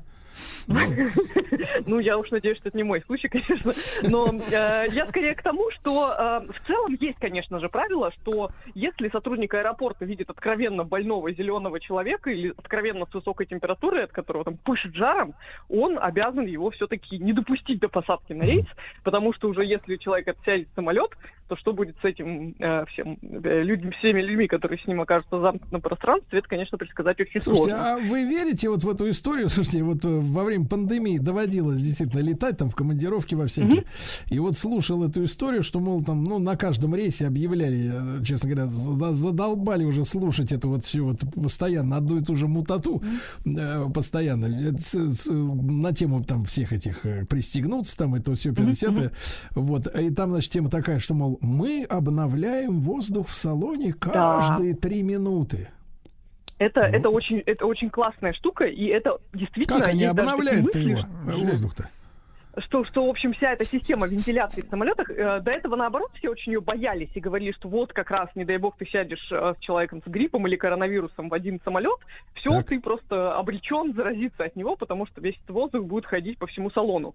Но нет, на самом деле, действительно, там очень крутые стоят фильтры, и сейчас, по-моему, их все пообновляли на фоне пандемии, и как раз э, есть вообще мнение, есть исследования, которые показывают, что, собственно, э, кажется, можно победить или минимизировать любые м, инфекции м, респираторные, которые передаются в замкнутых помещениях, как раз посредством очень-очень крутой системы вентиляции, ну, и фильтрации воздуха То есть на самом деле, на самом деле вот та история, что Всемирная организация здравоохранения сначала запретила все перелеты, а в начале этого года созналась, э, что это было ошибкой.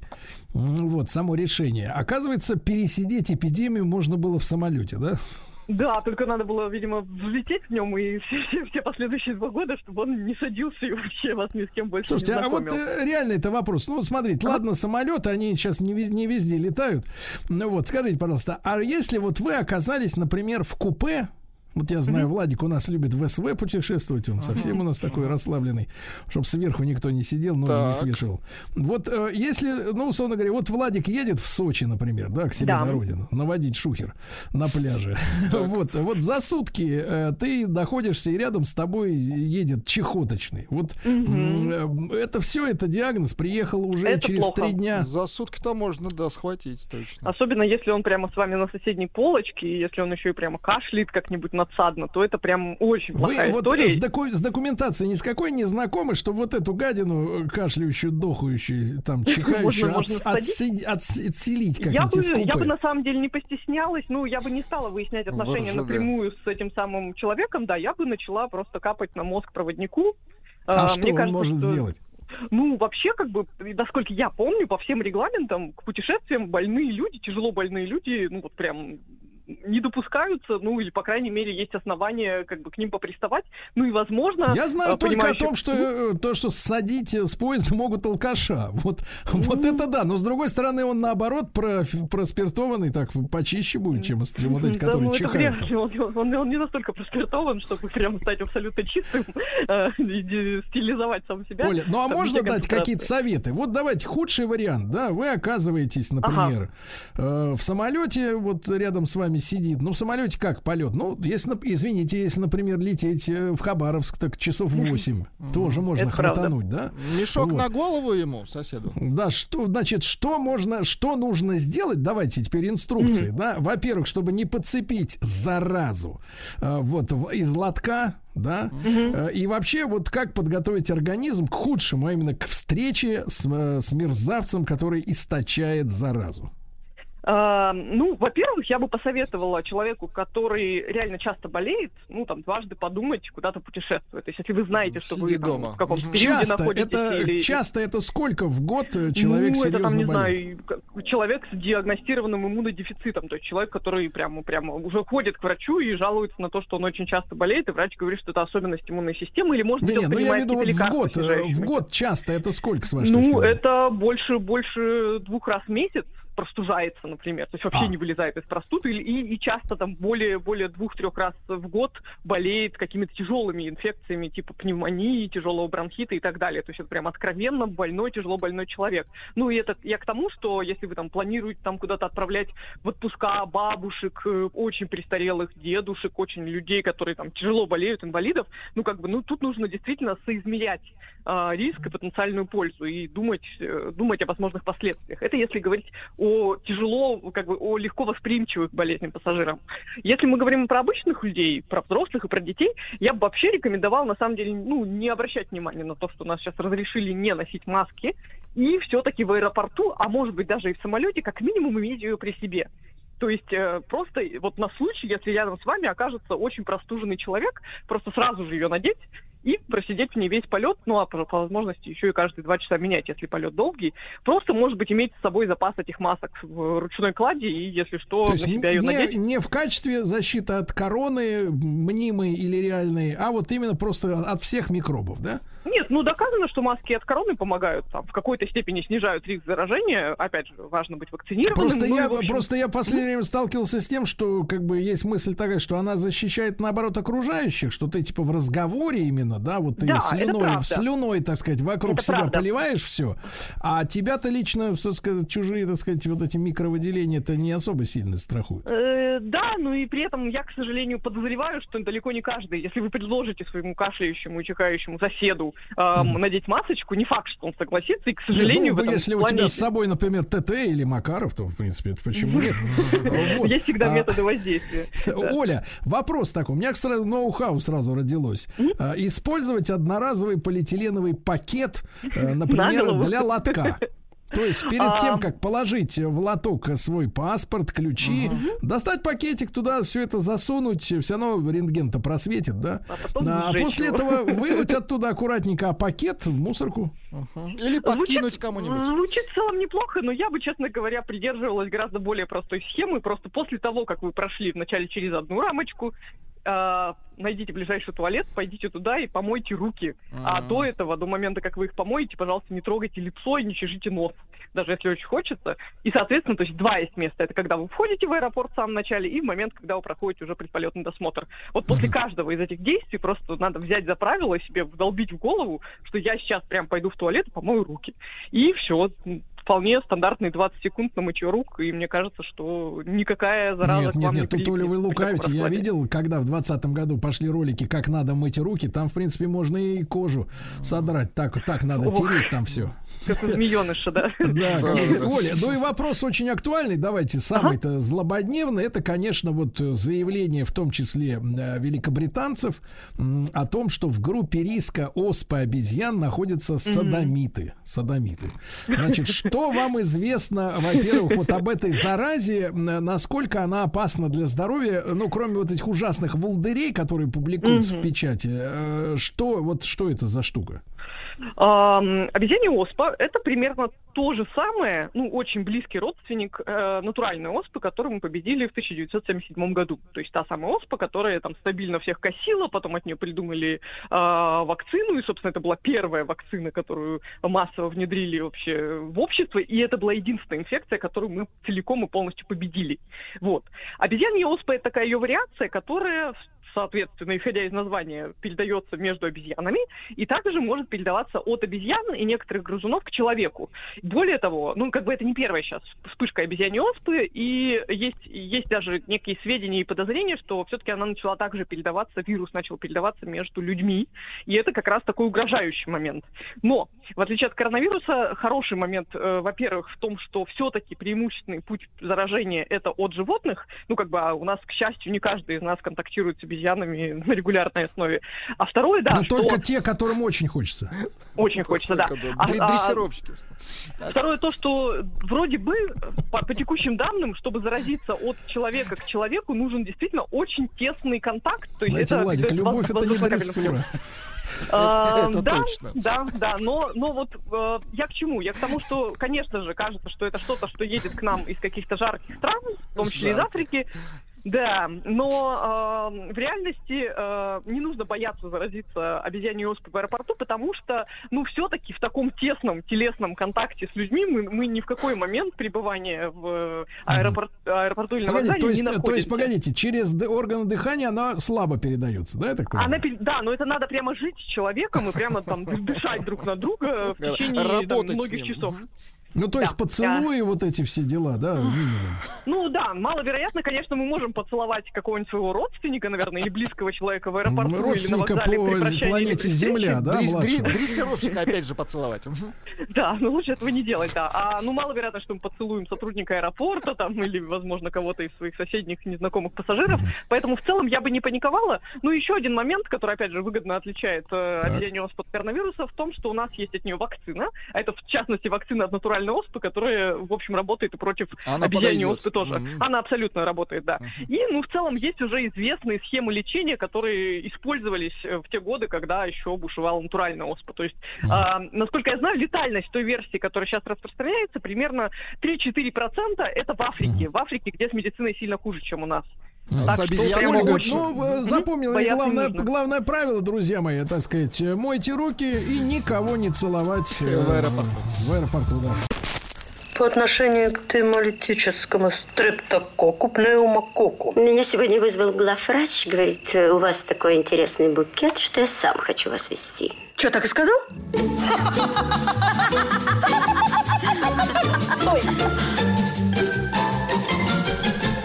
Курортная карта. Курортная карта. Друзья, как-то мы кучно пошли на, на поправку, а? Лечимся. Да, лечимся, товарищи. Владислав Буря, наш любимый курортолог, эксперт по выбору лечебных курортов, автор книг о санаторно-курортном лечении. Владислав, доброе утро. Да. Доброе утро. Ну и мы сегодня поговорим с Владиславом о реабилитации после зимних простуд и инфекций. Кстати говоря, Владислав, а вы вот в последние годы, ну, у меня, как у человека, так сказать, э, ежедневно читающих новости, м, складывается ощущение, что куда-то вот в последние годы, два года, грипп обычный подевался. Раньше вот четко два раза в год объявляли, так сказать, э, э, повышенную опасность, а сейчас вообще про него ничего не, не слышно. Куда делся эта зараза это? Да, его как-то меньше заметно стало, потому что грипп у нас трансформировался э, в COVID-19, да, и, собственно, все внимание переключено на ковид и, соответственно, на э, возможности реабилитации. Хотя грипп э, до сих пор, собственно, присутствует, и врачи, курортологи считают, что даже после обычного гриппа, я уже не говорю об осложненных каких-то случаях, да, нужно проходить обязательную реабилитацию на курортах, на наших. Так, Желательно так. Владислав, тогда, соответственно, какое время мы наметим как самое актуальное для того, чтобы реабилитироваться? Я имею в виду, какой, какой месяц? Традиционно, когда наступает устойчивое тепло, то есть это вот уже май месяц, можно начинать с первых чисел мая. Для разных регионов, конечно, по-разному, потому что вот буквально вчера в новостях сказали, что в каком-то регионе России, я уже не помню, где-то снег выпало, там детишки опять снежные бабы лепят, но это скорее исключение, да, из правил. Но нужно начинать май и, собственно, дальше аж до э, сентября. И все-таки опять в зависимости от региона, потому что каждый наш регион, а, он предоставляет какие-то уникальные возможности для реабилитации, да. Вот тут надо это понимать очень четко. Владислав, вот давайте посмотрим, а зимние простуды и инфекции, они что в нашем организме подрывают сильнее всего? И, соответственно, что нам надо подтянуть при помощи реабилитации? Ну, во-первых, конечно, страдают э, дыхательные пути, вообще вся дыхательная система, да, органы дыхания. Это бронхи, в общем-то, верхние дыхательные пути и, соответственно, иммунитет. Потому что ну, оно все взаимосвязано. То есть начинает просаживаться иммунитет, мы сразу цепляем какую-то заразу, да, и, соответственно, вот это вот циклично происходит. Поэтому в первую очередь, вот на что у нас обращают внимание, когда предлагают эм, россиянам программы реабилитации, восстановления после инфекционных вирусных заболеваний дыхательных путей и после COVID-19, это, соответственно, Соответственно, вот программы «Здоровое дыхание», которые направлены, первое, на восстановление собственно, э, нормального функционирования органов дыхания. И второе, которое идет сразу же ну, параллельно, это укрепление иммунитета. Так, Так, Владислав, мы можем тогда разбить наш разговор на две части. Во-первых, значит, соответственно, э, санаторная поправка здоровья и, как говорится, э, врачи надомники, да, если, например, мы, так сказать, э, можем ли мы какие-то часть процедур взять, так сказать, в оборот? Именно вот, например, на майские те же праздники, к сожалению, мы эту тему исследуем уже после того, как майские пролежали, пролетели, да, вот, но тем не менее, вот э, на две эти части. Давайте начнем тогда с профессионалов. Что с нами будут делать в санатории для того, чтобы мы реабилитировались? Значит, э, во-первых, что делают в санаториях? В санаториях э, предлагают сразу комплексную э, программу восстановления, которая включает в основном достаточно приятные процедуры. Это, допустим, ингаляции, это спелеотерапия, терапия. Это вот э, когда вы сидите, расслабляетесь э, в соляной комнате, слушаете приятную музыку, и даже можно час поспать. Это вибромассаж. Это э, подводный массаж, это магнитотерапия. То есть это не нагрузочные процедуры, когда вы просто лежите и отдыхаете, собственно, да. Но э, не лишним э, будет попить минеральную водичку, укрепить иммунитет. Э, предлагают ароматерапию, фитотерапию. То есть это вот такой вот комплекс, который включает э, в себя до пяти процедур в день в течение 10-14 дней. Вот это вот оптимально. Э, конечно, как мы уже много раз говорили, желательно побыть подольше, это всегда приятно в санатории, но как раз для органов дыхания достаточно 10-14 дней в санатории. Вот это вот то, что касается профессионально. И каждый день эти процедуры, они циклично повторяются. Ну, конечно, врачи их там комбинируют. Там, один день у нас, допустим, там массаж, там, какая-то электротерапия, ингаляции, три, второй день другое, другая комбинация процедур, и так в течение 10 дней. Угу. Насколько, Владислав, этот курс э, гуманен э, по, по цене? Как с вашей точки зрения? Вот сколько надо разумно запланировать на реабилитацию вот эту весеннюю?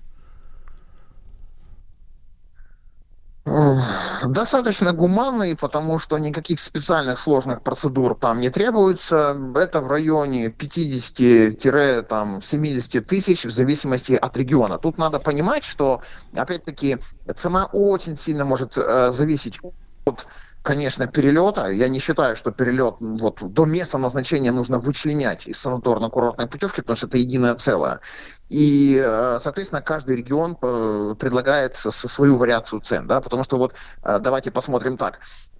У нас какой один из самых популярных реги- курортов для восстановления органов дыхания? Конечно, южный берег Крыма, потому что там уникальный микроклимат, там тепло, там, там все, вот, все глаз радует, да.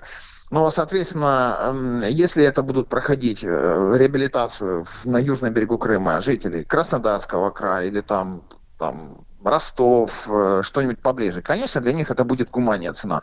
Но если в Крым захотят жители наших восточных регионов, соответственно, ну, это будет однозначно дороже. Но опять-таки я всегда даю тут рекомендацию. Давайте не будем создавать лишних стрессов для нашего организма туризм. А если мы, э, вы живете на Камчатке, где-то там Иркутская область, э, то лететь в Крым, и э, особенно после тяжелого заболевания, это стресс для организма, согласитесь. То есть лучше выбрать какой-нибудь санаторий, допустим, ближе, вот в тех краях. Например, та же Белокуриха, где, кстати, чистота воздуха признана эталонной и официально признана лечебным фактором. Вот это один из немногих курортов, где воздух сам признан лечебным фактором. То есть, соответственно, лучше выбрать тот регион.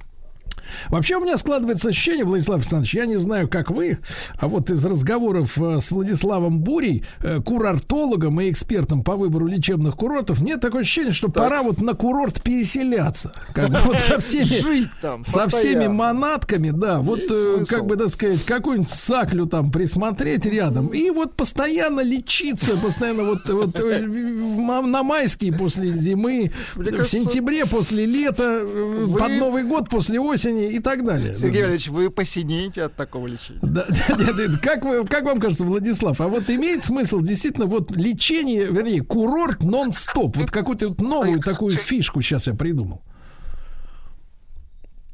Да, это, кстати, хорошая вещь, но я вам скажу, что когда я опрашивал жителей курортных городов, они, что ни странно, говорят, а мы вообще не пользуемся этой водичкой. Вот я много раз спрашивал, да, вот в Евпатории, допустим, там, э, в других городах, или даже когда я работал в Карловых Варах, вот я спрашивал у местных жителей, а вы вообще эту воду пьете, она что, бесплатно под боком? Да нет, вы что, так годами вообще не пьем. То есть вот как-то вот такое отношение странное, да, вот мы тратим деньги, чтобы поехать, заплатить за санаторий, попользоваться этими уникальными природными лечебными факторами, и местные жители это не ценят. Собственно, да-да, они Парадокс, в Варах так говорят, мы лучше есть. Певчанского дернем, да, да, это самое. Лечебного. Понимаю. Да-да-да, понимаю. А, Владислав, а, значит, ну хорошо, от шуток, а вот э, давайте, давайте поможем, как говорится, страждущим, э, у которых, ну, все-таки 70 тысяч заплатить, э, знаете, надо все-таки это картофель сажать, ну, рассада нужна, не то время, не то время, да, вот как вот на профилактику тратить, на реабилитацию. Вот можем ли мы помочь самим себе в бытовых условиях? Вы упомянули соляные ванны, да, и э, сейчас, например, достаточно такая вот распространенная история. Они, эти, значит, кирпичики такие соляные, да, такой, такой розовой соли, розово-красновато-желтые эти кирпичики, они продаются даже э, в каких-то там, ну, массовых таких магазинах, э, вот, строительных, ремонтных в том числе. Некоторые люди, например, себе, э, значит, э, парилку в бане э, выкладывают, да, например, часть стены или рядом, так сказать, с печкой, плещут туда потом э, воду, да, из, так сказать, например, эм,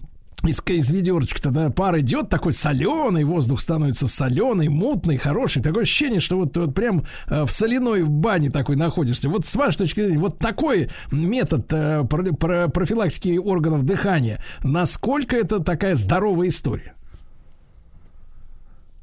И я более того скажу, не только профилактики, но и лечения. Потому что действительно часть санаторных процедур можем спокойно перенести в домашние условия. Допустим, та же фитотерапия. Ну вот в магазинах продаются вот масла, да, можно взять там маленькую вот эту масляную лампочку, капнуть туда масло и дышать. Но опять-таки, конечно, желательно проконсультироваться с врачом, потому что на некоторые масла может быть у человека аллергия. То есть это тоже э, такая-то вот тонкая наука. Но тем не менее это в домашних условиях можно пров- проводить.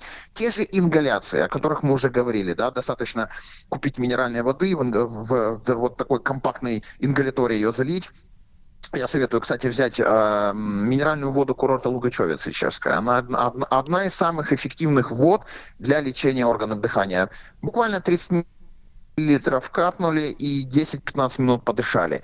Опять-таки, ванны, о которых мы говорили, да, тоже достаточно эффективно укрепляет иммунитет. И соль, она же в воде, если вы набираете ванну там 38 градусов, соль испаряется. И так или иначе, это тоже профилактика органов дыхания, потому что мы этими испарениями дышим. А, вот. И э, еще можно посоветовать озонотерапию. Вот я, кстати, часто этим пользуюсь методом. У меня микро такой озонатор. Я набираю ванну, озонирую в течение 20 минут озонатор убираю и сажусь в ванну. И это хорошо, хорошая поддержка иммунитета. И, собственно, вот озоном, да, я дышу и тоже хорошо. Владислав, слушатели просят уточнить. органы. Один садитесь в ванну, да? Это как бы это нужно одному, правильно?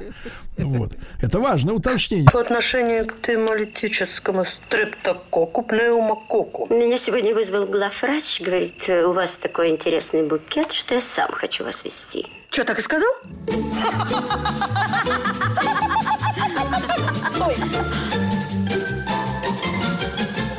Курортная карта. Дорогие друзья, ну мы сегодня говорим о реабилитации пос- про- после зимних простуд, инфекций. Владислав Буря, курортолог, эксперт по выбору лечебных курортов, автор книг о санаторно-курортном лечении. Э, Ну, с ванной я все понял и так, э, да, мы с Владиславом Александровичем люди понятливые. Владислав, но э, вопрос такой, смотрите, ведь э, э, зимой, особенно, давайте скажем так, этой зимой, да, может быть, наши э, люди, граждане, э, были атакованы в большей степени не простудами и инфекциями, а какими-то вот такими стрессовыми явлениями. Можем ли мы нашему человеку предложить, э, ну, вот какое-то избавление э, с вашей помощью от нервов, э, ну, тревоги, наверное, в, в меньшей степени, но тем не менее вот привести нервную систему в порядок, чтобы как-то преодолеть напряжение, стресс, это очень актуально. Да, я- вы имеете в виду в санаторно-курортных условиях, правильно? Да, да, конечно. Ну, вот, в э, домашних мы избавление знаем эти методы. Ну, да. Но дело в том, что тут вообще все просто. Тут, как, как говорится, куда ни, ни пальцем попадешь в десятку. Потому что у нас любой санаторий в стране, э, даже который специализируется на какой-то углубленной э, реабилитации какого-то определенного органа, да, или какой-то определенной системы, они предлагают программу антистресс. Вот это очень распространенная, одна из самых распространенных, и это тренд, потому что сейчас э, я не, не могу назвать ни одного санатория, который не, не ввел в себе программу антистресс, потому что это востребовано, да, и, собственно, тут эм, вот эта программа антистресс, она чем интересна?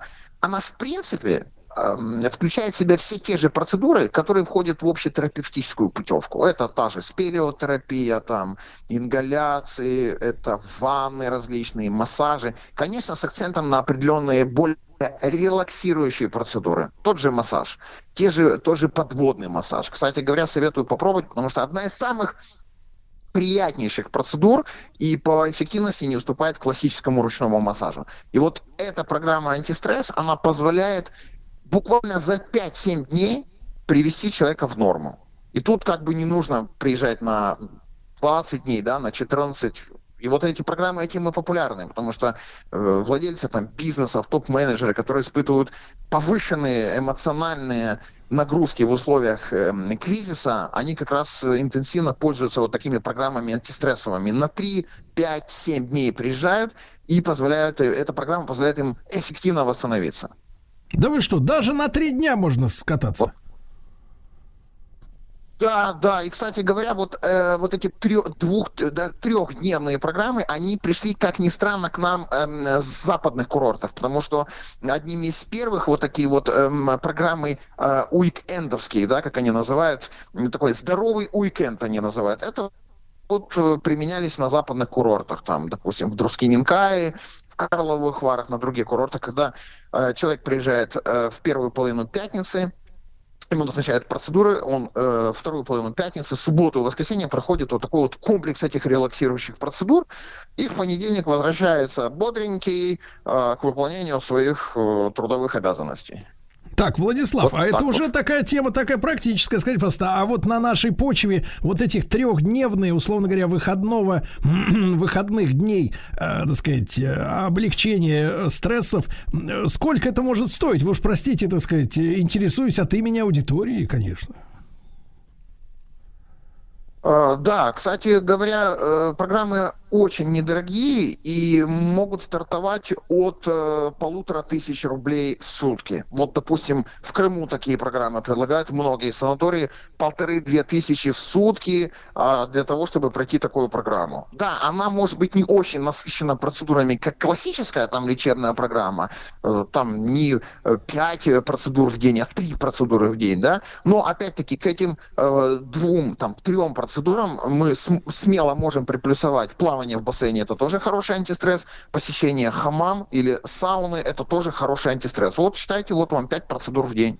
Очень эффективно. Владислав, опять возникла тема бани, да, хамама или парной русской. Э, С вашей точки зрения, вот э, такой совет, э, на, опять же, надомникам, людям, которые э, подручными средствами пользуются. Вот ваше видение идеальной антистрессовой сауны или парной, как это должно происходить? Ну, во-первых, это э, должна быть, эм, это должно быть такое микс, да, это должен быть микс процедур. Э, то есть не просто пойти в сауну, посидеть там, что-то там выпить, э, там, слабо алкогольного, да, или там, неважно. Э, это обязательно должно быть традиционно, вот, допустим, час сауна, обязательно травяные чаи, и можно э, совместить это с ароматерапией. Вот это вообще идеальное такое трио будет. Это вот сауна для выведения шлаков, токсинов, общего расслабления, укрепления иммунитета, обязательно травяные чаи для того, чтобы по- помочь нашему желудочно-кишечному тракту. А я всегда говорю, что здоровый кишечник – это здоровый иммунитет. То есть вот больше, более всего э, иммунных клеток, кстати говоря, находится в кишечнике, об этом мало кто знает. Поэтому чистый здоровый кишечник – это здоровый иммунитет. И, конечно же, ароматерапия. Ее можно прямо в сауне использовать. Ароматерапию подливать немножко масла совместить. И это будет прямо шикарная поддержка для иммунитета. Владислав, и пару слов буквально о чаях вот этих э, травяные. Что вы рекомендуете заваривать, э, чтобы было и вкусно, и полезно? Э, Можно сейчас большой огромный выбор и в маркетплейсах. э, Вот я рекомендую горные чаи. Неважно, это будут там чаи горного Крыма или там горного Алтая, но там вот такой уникальный микс. Это ж не просто вот как мы там пошли там что-нибудь в горах нарвали, побросали, залили кипятком и пьем. Это не совсем эффективно на самом деле, да, потому что с каким-то определенным э, ингредиентом можно переборщить. Можно э, бросить там больше э, мяты или там мелисы и потом сонным ходить полдня, потому что она таким вот да, расслабляющим эффектом и овладеет. То есть вот в этих сборах, которые продаются, как раз вот оптимальное сочетание разных трав. И вот Так, и сколько надо, Владислав, э, несколько выпить, так упаковок. сказать, э, выпить этого чая для того, чтобы вот почувствовать эффект? Литр, два, три за сауну. Нельзя, я думаю, что в день можно ограничиться двумя чашками, Чашками. там 200-250 Ну, прекрасно, друзья мои. Ну что ж, будьте здоровы. Владиславу Бури, как всегда, огромное спасибо. Курортолог, эксперт по выбору лечебных курортов, который, кстати, помогает и индивидуально. Обращайтесь. Автор книг о санаторно-курортном лечении. Ну и, товарищи, дружно беремся за реабилитацию. Да, реабилитацию. Да, реабилитацию. Да. Еще больше подкастов «Маяка» насмотрим.